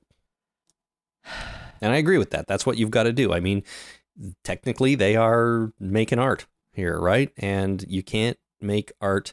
You make art for yourself until you release it, and then it's for everybody else. And they are they can do what they want with it. So they got to make the show for themselves. The problem is that it's not just art; it's a business, right? Well, of course, it's a business. Yeah. So that's a that's a tough nut to crack. Having an artistic business that has to make money. It it is for sure. Um, and and they're getting paid to do this, but I still think you can do that without trying to please everyone. As soon as you start t- tailoring what you're doing to please somebody else in this kind of thing, right? Um, it's bound to fail because by pleasing one person, you're upsetting another. But if you just do it and you let everyone have their own take or opinion on it, then it doesn't matter as much if someone loves it and someone hates it. In fact, that's good because there's some balance to the force there. Yeah. I think the problem is that uh, the show right now is in a car on a slippery road and they're steering and it's starting to get skiddy Uh-huh. and they're overcompensating. It's just they're spinning one way and it and it starts to skid, so they jam the steering wheel the other way and it's starting to skid. And then jam the steering wheel the other way and it's starting to skid, and they're just getting it's getting bigger and bigger and bigger, and they're going to go off the cliff. Right. Yep. What they need to do is bring the car to a complete stop and then start again to drive down the highway uh, smoothly and consistently. And this time, go a little slower. And Yeah, And- go a little slower. Be in control the whole time. Right. Don't try and overcompensate for whatever appears to be failing. yeah, that's so how that's do they it. do that? Just shut down all the storylines that they've got right now, and start with some new ones. Wrap it up and start fresh. Yeah. Like we've had a lot of uh, the last few seasons have all been related to this kind of thing, right? Uh, at least the last two seasons. Uh, What do you mean? well, Negan has been around. This is the second season for Negan, right? Yep, yep. Second full season. So we need to we need to wrap it up. We need to wrap all this shit up in a nice little bow and start off fresh. start off fresh. Okay, I can see that, and I don't want to talk about that anymore right now. but but you're right. I I mean, but they, they do. The show does that sometimes. You know, they wrap up the the farm and move on from there. They wrap up the the uh, prison, even though it took the governor two tries to attack the prison in exactly the same way. But they wrapped it up and they moved on. They get to a new place. Uh, Terminus didn't last very long. They get to Alexandria. They kind of wrap that up, and now we're in the Negan era, era, and we are right in the middle of it. So I don't want them to rush to wrap it up, but you know, maybe maybe they do need to come to more of a complete stop after this than they have at other times, and just just take it easy from here on. Yeah, But I think Well- I think the Negan stuff, or at least the, the what's going on now in this all-out war that we're in the middle of, I think it will wrap up by the end of season eight, and there will be some resolution to it, and season nine will start with something different. That's that's the way I think we're going here. okay. So I just okay. The only rule I, I'm looking for here is that actions have consequences, mhm. and I I don't feel that we have that right now. We've kind of lost that a little bit, yeah. we have. Yeah. All right. Well, our next email is long, so it's yours. If you'd like to swap, if I mean, it's a couple of paragraphs. If you want to read one and me read the other, that's fine. Otherwise, it's all yours. All right. Well, we'll see how far I get before I break down into tears. Okay. All right. So Lynn in Atlanta writes Over the past couple of months, I've gone back and rewatched the series from the beginning. I'm at the beginning of fe- season five right now. It's really striking me how much of a better show it used to be. I had it had plenty of action, but the stories were really driven by character. Even minor characters who died fairly quickly were compelling, and even when the cast got big, they found ways to focus on specific individuals and relationships. Remember Bob? He was real, really only in 13 episodes, and yet he felt like a full person. When he died, it hurt. There are very few characters left where I would actually be sad uh, if they died, because uh, of a sorry, because with a few exceptions, they be, all become much more one-dimensional. It used to feel like characters drove the story. Now the characters don't push the story; instead, the story pulls the characters along. Take what they did with Morgan and Jesus this season. Morgan's ruthlessness and Jesus's Jesus's Yep. principled pacifism are both big changes from these characters, uh, uh, where these characters have been previously. But the plot required it, so suddenly here we are with no build-up or explanation. Uh, similar with the Rick and Daryl fight, I actually think conflict between Rick and Daryl has the potential to be really interesting if they give the time and attention it deserves. Instead, these two men who deeply care about each other are throwing punches, and we're all wondering where it even came from. All the way, uh, all the ways that they are trying to uh, trying to story up interpersonal drama and moral complexity feels like uh, contrived retreads rather than genuine explorations of imperfect people in difficult situations. I still enjoy the show, and and hopefully for the rest of season eight, but rewatching earlier seasons really crystallized where my dissatisfaction with the last 1.5 seasons have come from. So that is uh, a long email from Lynn in Atlanta that I just I don't even know that I have anything really to comment on on that one, but um, I think she summed up her feelings really well. And the idea that the show, she writes, the show used to feel like the characters drove the story, but now the story pulls the characters along. Yeah. I think really sums it up really, really well and uh, succinctly. So, So they're shoehorning sh- characters into Yeah. uh, these molds in order to fit what they the story they want to tell. Like they take uh, they wanted to have a conflict between two characters where one wants to let the saviors live and the other wants to kill them all. Oh well, we need to use two characters. Let's have Jesus and Morgan, and we'll just play it that way. Jesus wants people to live, and Morgan doesn't right. even though the opposite would have made just as much, if not more sense. Like having Morgan want to save all the characters, save all the saviors, and Jesus wants to kill them all. Man, that is um that is eye-opening when you when you put it that way. Saying that you could have done exactly the same story with the same two characters but completely flipped it. Yeah. That that almost that all I almost am speechless thinking about that because that is that is that is insane. The- It, it, to have for Morgan, it makes more sense. But Jesus, I mean, we don't we don't know Jesus that well, so why not have him want to want to kill everybody? But but I feel like we know him well enough, right? It's not like he's he's uh it's not like it's um oh my god, what the hell's the guy's name that Carol lived with for a short time? Tobin. It's not like it's Tobin and we have no idea what his deal is, right? He's Yeah. always in the background. We have Morgan and Jesus and they needed this story beat and they needed this conflict and they could have done it oh my god they could have done it with either character in either role Yeah.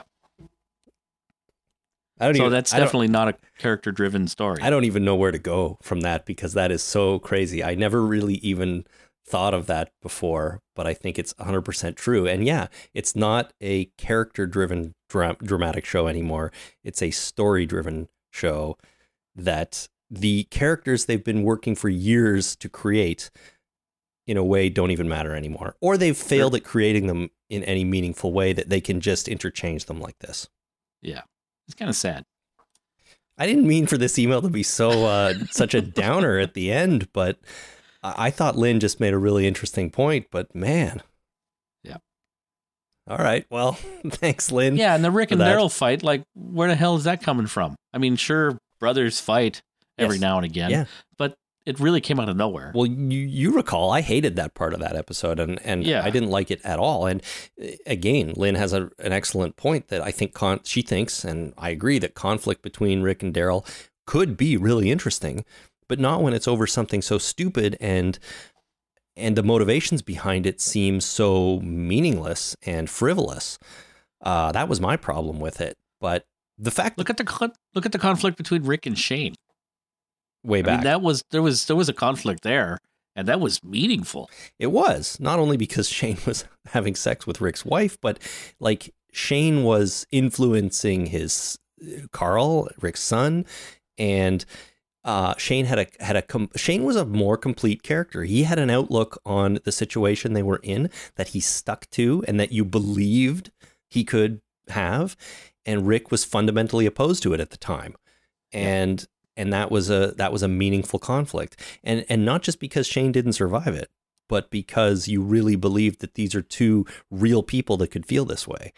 Yeah, And they I spent the better part of season two building that tension up Right. to the end of that season and how it how it turned out. Right. I mean, they, they didn't have any any build up with uh, uh, Rick and Daryl. No, none at all. And when you come back to Morgan and Jesus, you know, Morgan's been around a while and they have built up Morgan's character in one way or another.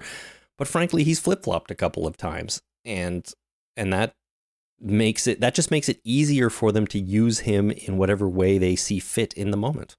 Sometimes he wants to kill everyone, sometimes he wants to kill no one. What do we need for this episode?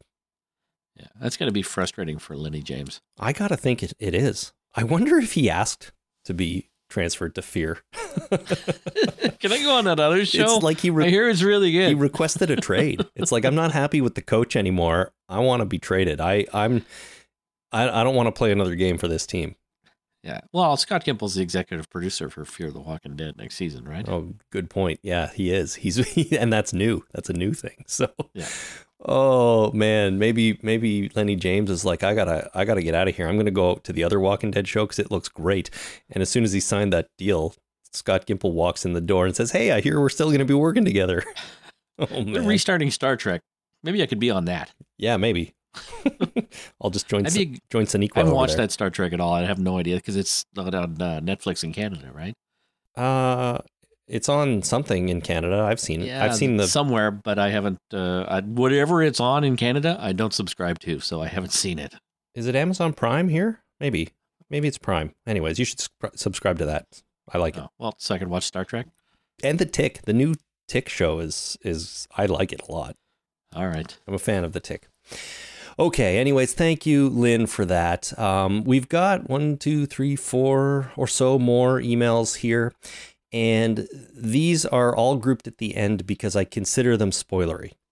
Some of them are just a little bit specula- speculative on what's coming up on the show, um, but others spoil things from the comic, definitely. And I do think there is some stuff mentioned in here that's from the comics that is definitely going to make it onto the show. So um, the first one is just a speculation email. Uh, but after that, we definitely get into some spoilers from the comic. And uh, so if you're sensitive to that, then I would probably not listen to the last few few emails here. Yeah, just cut and run. That being said, I do think there's some really interesting stuff here, and uh, I I, I, I want to get it on on the show. So, you know, if you're not too concerned with comic spoilers or you have no intention of reading the comics, then don't worry too much about it. But like I said, I think some of this stuff from the comics is going to end up in the TV show. So, be warned. Our first one comes from Perry in Oregon, and Perry says, "Time for some speculation." See, speculate, speculation. Yep. Just to be clear, I do not believe, nor do I hope that this is the case.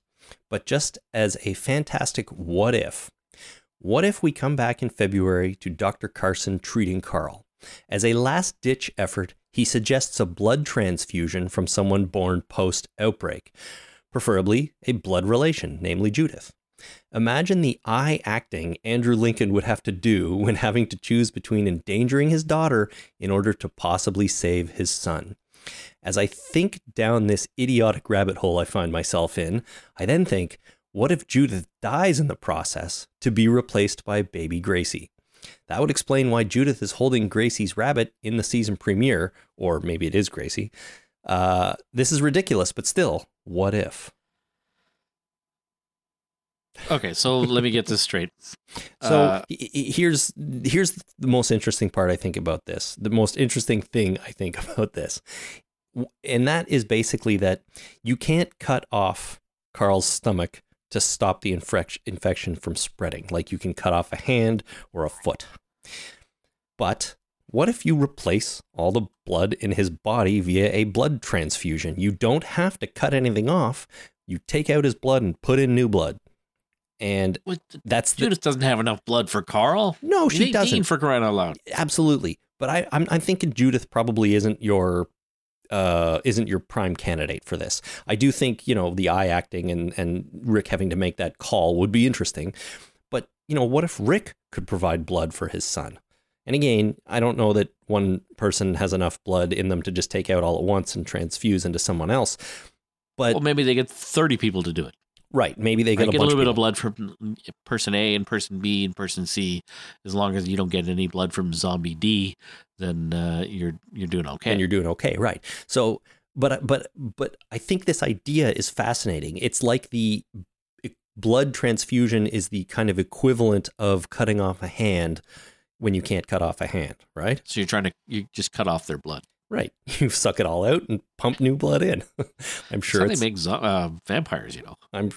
Well, yeah, exactly. So I'm. I'm. Maybe we're gonna end up with vampire Carl, but that would be more shocking. vampire moment. zombie Carl. Yeah. Anyways, I just thought it was a really fascinating idea because I thought to myself, well, there's no way they can save him. He's a goner because you can't cut off his limb. But The problem with that Replace his blood. situation. Oh, sorry. Go ahead with your butt before I break it. all it was down. is, butt. you can replace his blood in theory. Yeah, except the the only real problem I see with that is that the infection in the blood is coming from a flesh wound that is infected. True.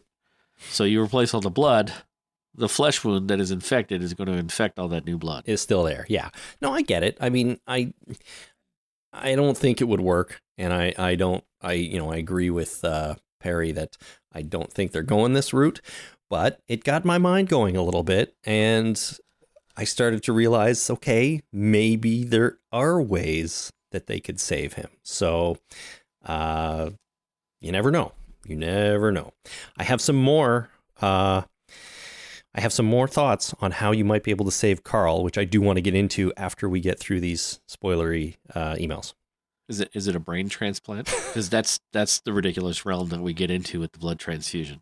Right, no, blood transfusion is one step below brain transplant. Okay. All right. Next, we have an email from Steve in Seattle. So, after watching that dumpster fire of a mid-season finale, I looked up some interviews with Scott Gimple, and according to him, killing off Carl serves the story, a story's future somehow. I did a little digging, and spoilers for the comic. At the end of the war, Rick doesn't kill Negan. He captures him and keeps him alive. According to Chandler Riggs, Scott Gimple is trying to figure out a way to get Rick to do this in the show, since right now all Rick wants to see, uh, all Rick wants is to see Negan dead.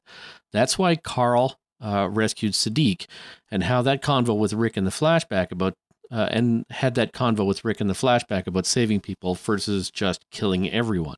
Carl's death is going to be the reason Rick spares Negan's life, and that is why I'm quitting the show.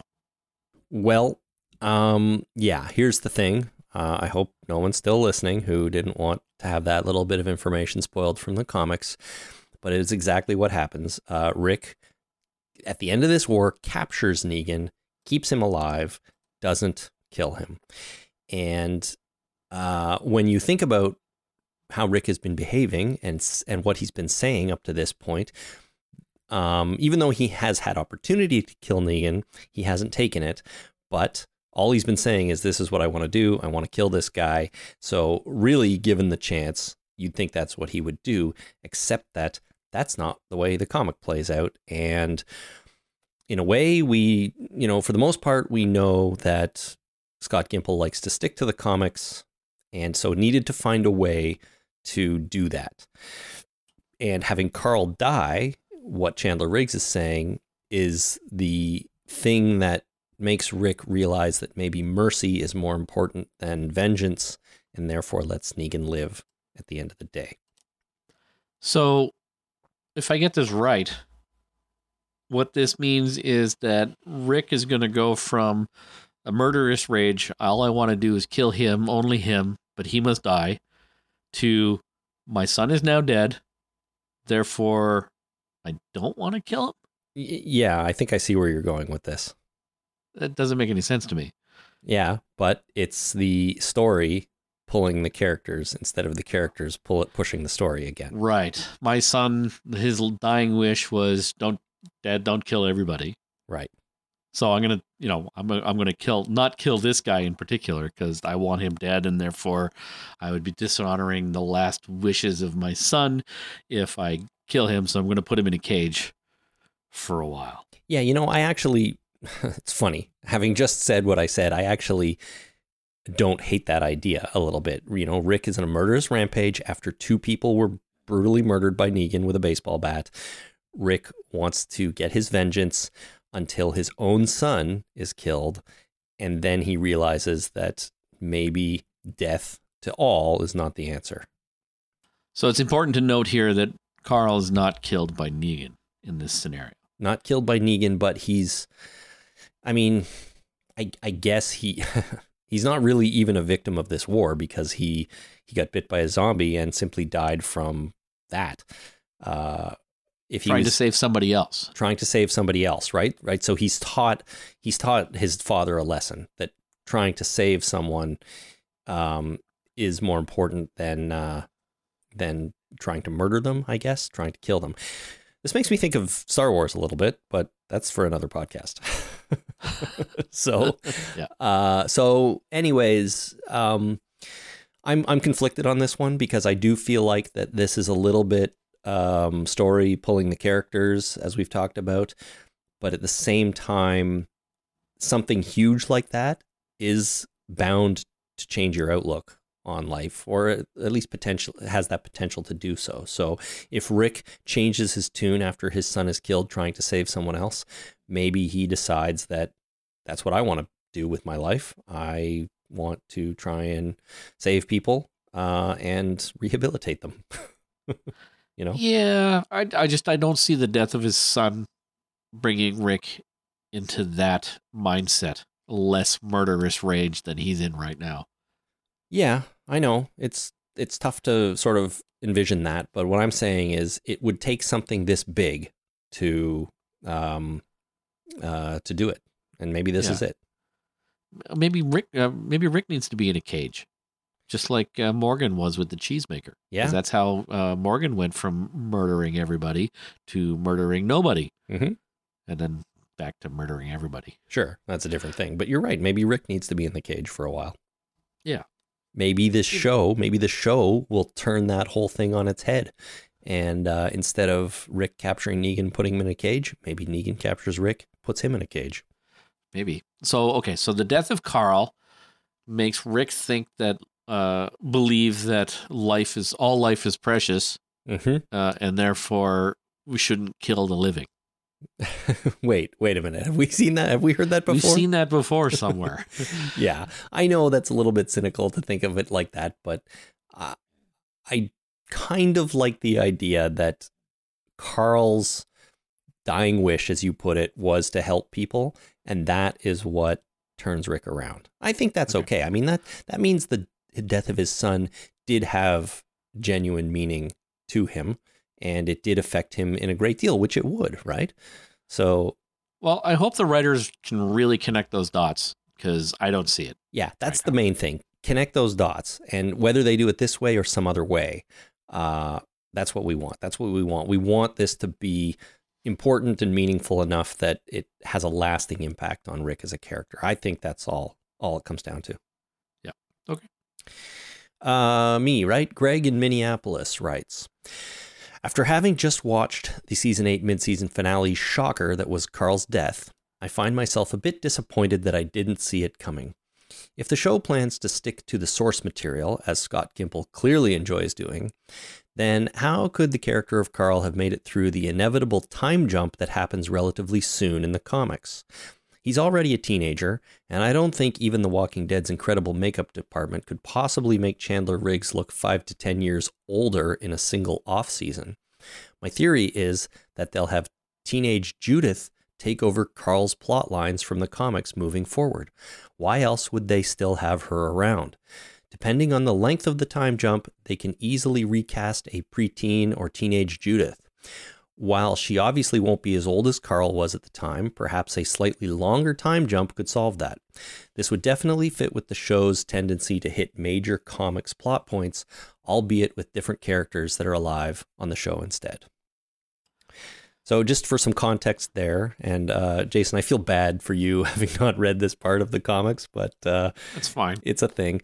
Uh, after Rick puts Negan in the cell, there is a significant time jump in the comics, and everyone is older. Huh. Um, but Carl is still alive, but older. But see, since Carl is already old on the show, um, the comic jumps to a time where he's about this age. If the TV show jumps forward, he's going to be in his mid 20s, right? Right. And that feels too old. So TV show people have decided to get rid of Carl and take Judith, who is a toddler at this point, jump ahead five years, and she's five, six, maybe seven years old, right about the age, you know, well, younger than Carl w- would be in the comics, but, you know, at an old enough age that she can become a real character on the show rather than just a baby. So interesting, interesting idea. Maybe they saw a problem with Carl being so old because people grow up, and this is their way of of solving that. So he's 18 year old, 18 years old, and he's already getting fired because he's too old. Yeah, pretty much. so Harsh. yeah, very very harsh. Uh, but interesting idea. So I don't know what how it's going to play out, but you never know. You, it's I think Greg, uh, you know, thought this through and came up with a possible possibility, a possible that, uh, possibility, It is plausible. a plausible possible possibility. That's true. All right. All right, last email. This is Justine in NorCal. I'm wondering if anyone else thinks Carl's death, in quotes, is another fake out and he is actually bit by a whisperer, uh, the group of people in the comic that only camouflage themselves as zombies. Perhaps Siddiq is one of them, but doesn't dress up like the rest of them, and the fact that Carl was helping Siddiq is why they let him go. Okay, so big time spoilers here. The Whisperers are a group that's introduced in the comic after this big time jump, well into the future from where the TV show is right now. And the neat thing about the Whisperers is they don't really use the gormaflage, they don't smear the guts all over themselves. They will take, they wear basically, they wear zombie masks. So they take the face skin of zombies I guess, dry it all out and wear it over their heads. So they can, um, they, you'd think they were a zombie coming, but they're not. And it's a big reveal in the comic when they're fighting some of these people and you hear them talking to each other and you're like, oh my God, did The Walking Dead just go there and make zombies talk? Then you realize it's not. It's living people wearing these zombie uh, costumes or uh, masks, I mean. and so this got me thinking about Carl and how Carl could potentially survive. So, blood transfusion is one option, it's way out there. Right. But the other option, Jason, that is a lot more plausible is that Carl was bit by a human, not a zombie. Okay, so would this mean that Chandler Riggs' father was contacted by Scott Gimple saying, Dude, your son's not fired. He was not bitten by a zombie. He was bitten by uh, a new thing that uh, isn't a zombie that was dressed up like a zombie. So he's still on the show. Don't worry. Everything's fine. Your son is not fired. And then that's why he pulled down his Facebook post. Well, uh, yeah, possibly. But what if it goes even deeper than that? What if they they know they bungled the Glenn dumpster thing so badly. So they're trying again. And this time they're committing to it. This time everybody's on board. And th- that Facebook post was wasn't even a real post. It was posted at the right time to distract people and make them think about something else. What if they're committing to the cliffhanger this time and Carl is not off the show? He's not dead. Scott Gimple's fucking statement was this bite will play out the way a bite plays out on this show. You know, I could bite you and you're not going to die. Don't bite me. Rick, uh, you know, um, Enid could bite Carl and he wouldn't die because Enid's not a zombie. He might like it. He might like it. Uh, and that would be perfectly in line with what Scott Gimple said. So you think this is all some kind of uh, misinformation campaign?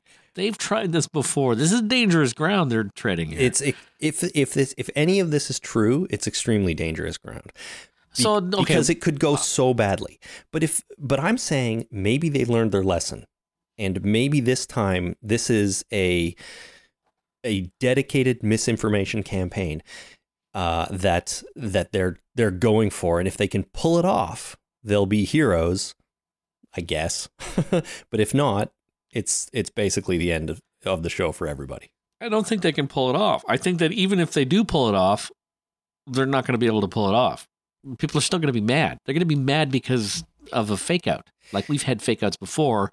Why are you faking us out again? I this is bullshit. I, I, quit. I kind of agree with that. Like if if we find out that it's that it's all a fake out, I can see people being upset, but I don't see people being nearly as upset with when it was obviously a fake out, but they were but they were trying to convince us it wasn't and doing stupid stuff like taking his name out of the credits. Remember Glenn?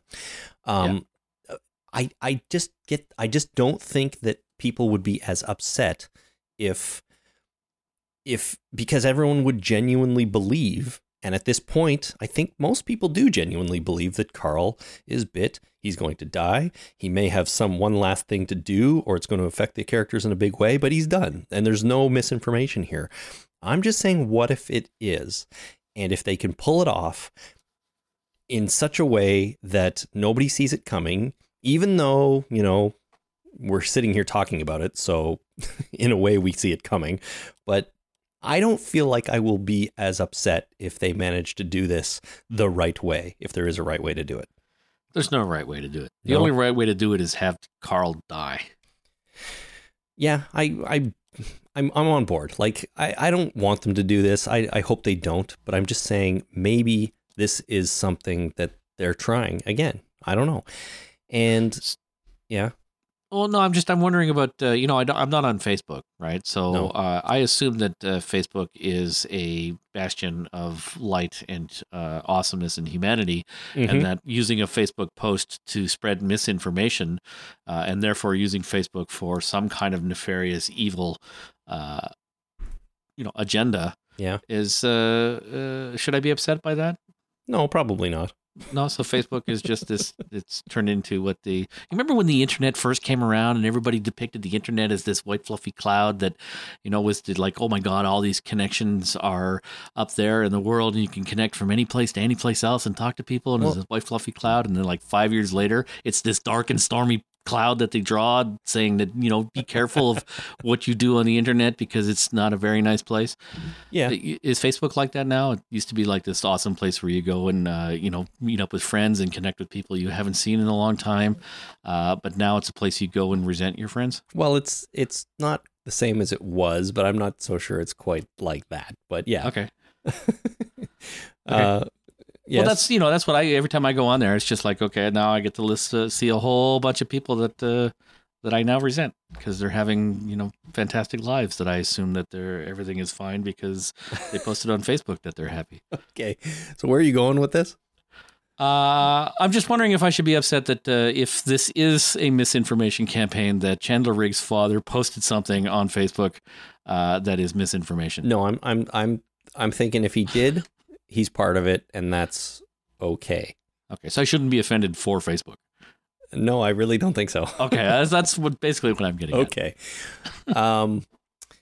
Anyhow, when Justine in NorCal said maybe he was actually bit by a whisperer, it just means that this is a, a living person who's bit him.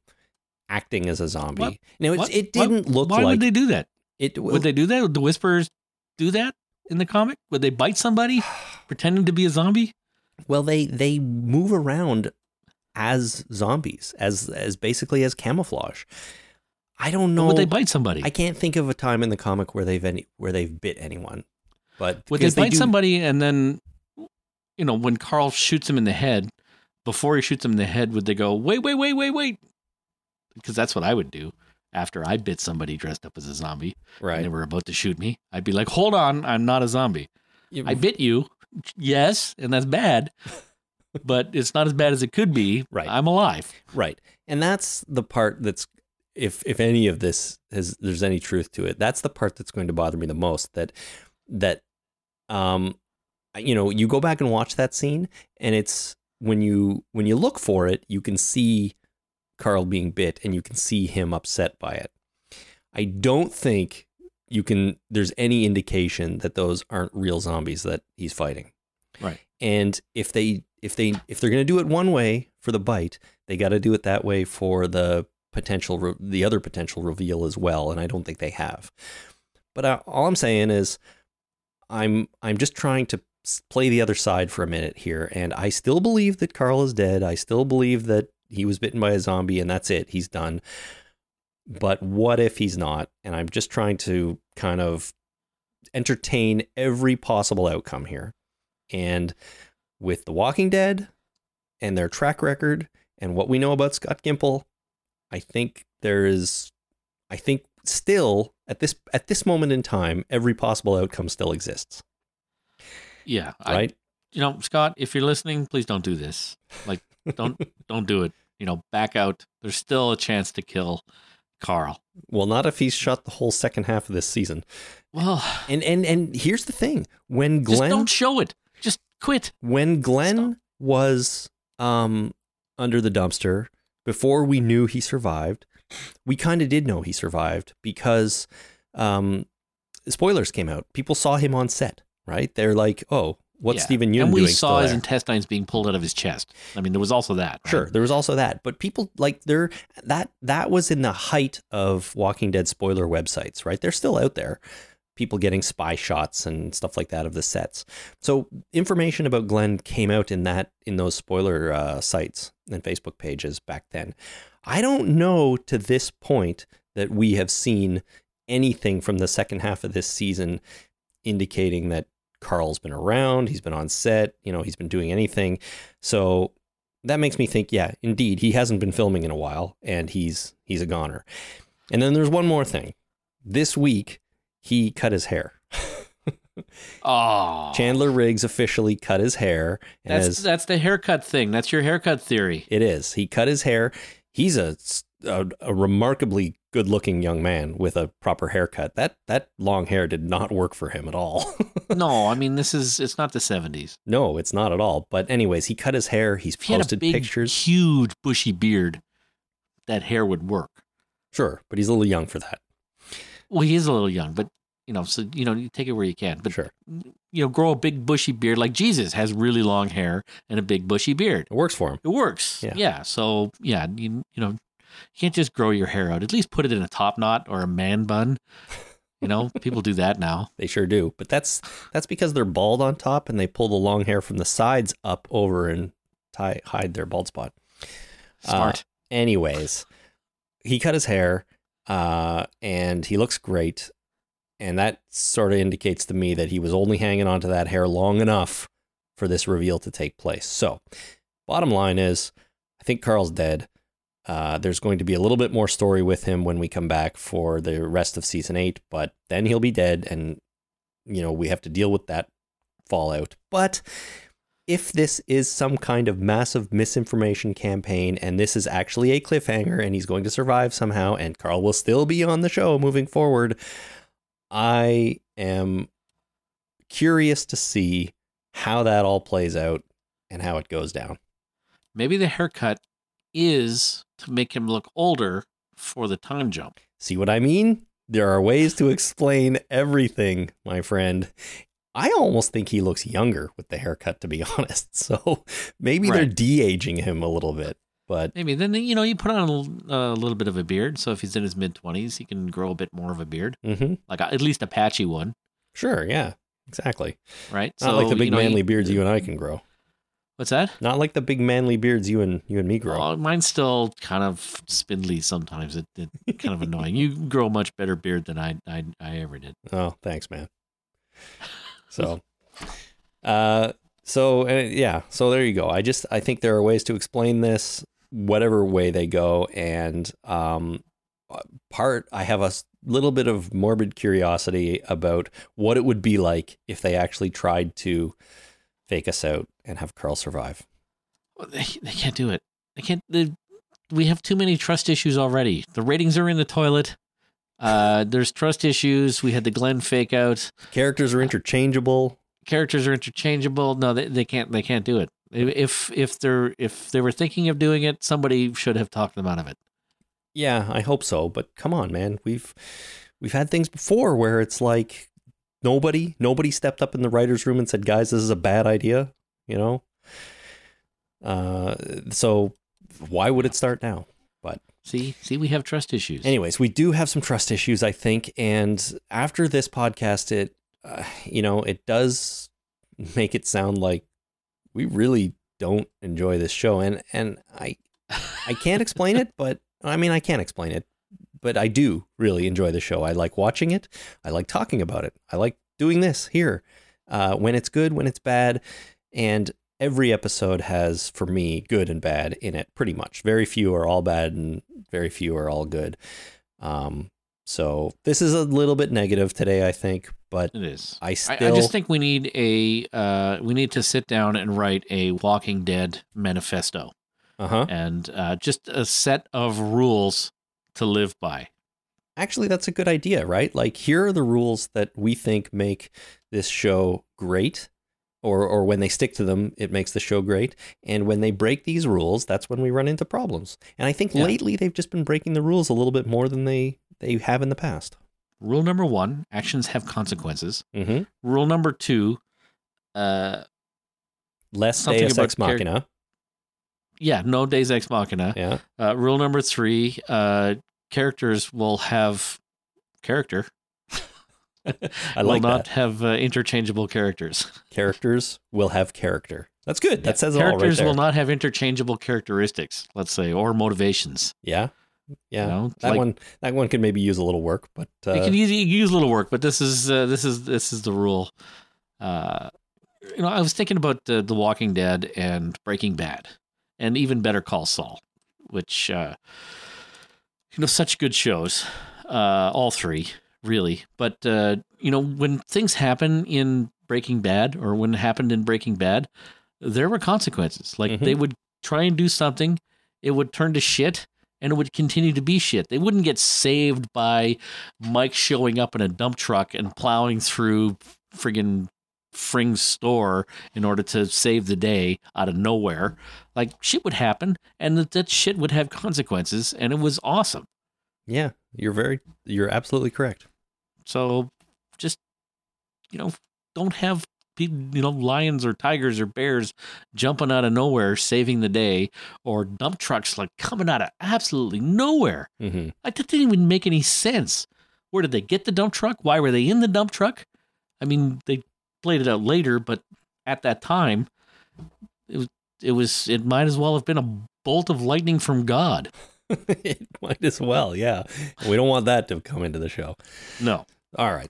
Well, that's it. I just um that's all our, our email and our feedback for today. Uh and I just wanted to end with that sort of concept that there are ways that Carl could survive this. I don't know if they're good and I don't think they're going to go for them, but when I started thinking about it, everything that's being said and everything that's being shown to us on the show is kind of in a way it could fit into either scenario. And that's all I wanted to point out. And we'll find out what happens in two months. Don't mince words. You're not going to be taken to court over what exactly you said and how it wasn't precisely a lie. This is the uh, the statement from Scott Gimple where he says that, that he has been bitten and it'll play out like a bite in uh, a bite should or whatever that quote was. Yeah. Um, don't mince words. You're not going to be taken to court and say, you know, I didn't lie. Just fucking lie. If you're going to lie, say, yeah, Carl's got bit. He's going to die. Um, yeah, you're and right. then make it not true. You're lying to us anyway. So if you're going to lie, just lie. yeah. Well, all right. If you're gonna lie, everyone, just lie, but mostly tell the truth. Yeah, mostly. All right. Only lie for good, not for evil. There you go. Okay, so that was a lot of feedback, all kinds of good stuff there. And like I said off the top, I still have like 50 unread emails and probably more coming in right now in uh, our email account. So I'm going to get around to reading those, uh, and we are going to bring them to you if uh, if we can, because I'm sure there's good stuff in there as well. Now, Christmas is coming up in six days, so Jason and I are probably not going to re- be recording on Christmas or the days around Christmas. So we'll have to see what the next uh, available time is because I also want to review Star Wars and I want to see Star Wars again before I feel comfortable talking about it too much. And that is just going to mean, you know, I got to find time to do that as well. So we'll figure it all out, everyone. But uh, in the meantime, thank you for tuning in, and I hope you have a great holiday season uh, and doing whatever it is you do over the holidays. Uh, so that's with that said, uh, if you want to get in touch with us, you know the drill. You can send your email to talkingdeadpodcast at gmail.com. You can find us on Twitter at Talking Dead or on Facebook at facebook.com slash The Talking Dead. And also visit the website, talkingdeadpodcast.com, and click on the send voicemail link to uh, send us some audio messages, which there are a bunch of in the uh, email account that have been sent in, which I just haven't listened to yet because I did most of this on the plane and I couldn't really download the audio properly on the plane. So I'm just going to stop making excuses and move on from here. uh, all right, Jason, um, are you going to see Star Wars again, or are you just the one time viewing of it? Uh, well, it depends on when we're going to talk about it. Uh, whether I'll see it before we talk about it, because I'm kind of busy. I'm all full up for the holidays. I'm not sure I know. I'll have a, a break. I might be able to take my mom. She might go go for it. Yeah, like, hey, mom, you want to go see Star Wars? the, an- maybe. the answer might be yes. It it could be. I don't know. I can't. I have no idea when the last time she actually went to see a movie. Yeah, She might say, "There's new Star Wars." she might. She might say they got movies in theaters now. No, she used to like to go see movies and stuff. Oh, man. uh, I think it's probably been in the neighborhood of 10, 15 years since she's seen a movie in Well, a theater. that that that came off. That came off like I was saying she was old, and I didn't mean it that way. No, it's just it's been a long time, so she might be up for it. Well, I, I saw the uh, Force Awakens with my dad and one and the kids, so yeah, do it. All right. Well, I want to see Star Wars again because I have a lot of thoughts on it, but it's a movie that needs to be seen more than once. I, I, need to see it again because I want to clear something up in my mind before I talk about it. Right. That's the thing. I and I have a bunch of those things I want to clear up. So we'll do what we can, everyone. Um, thank you for sticking with us this week when we weren't around for the normal feedback show. Uh, but we've done a lot here and we got more to come. So that's going to do it. Uh, until next time, everyone, thank you so much for tuning in. And until next time, my name is Chris. My name is Jason. Thanks for listening. Ciao.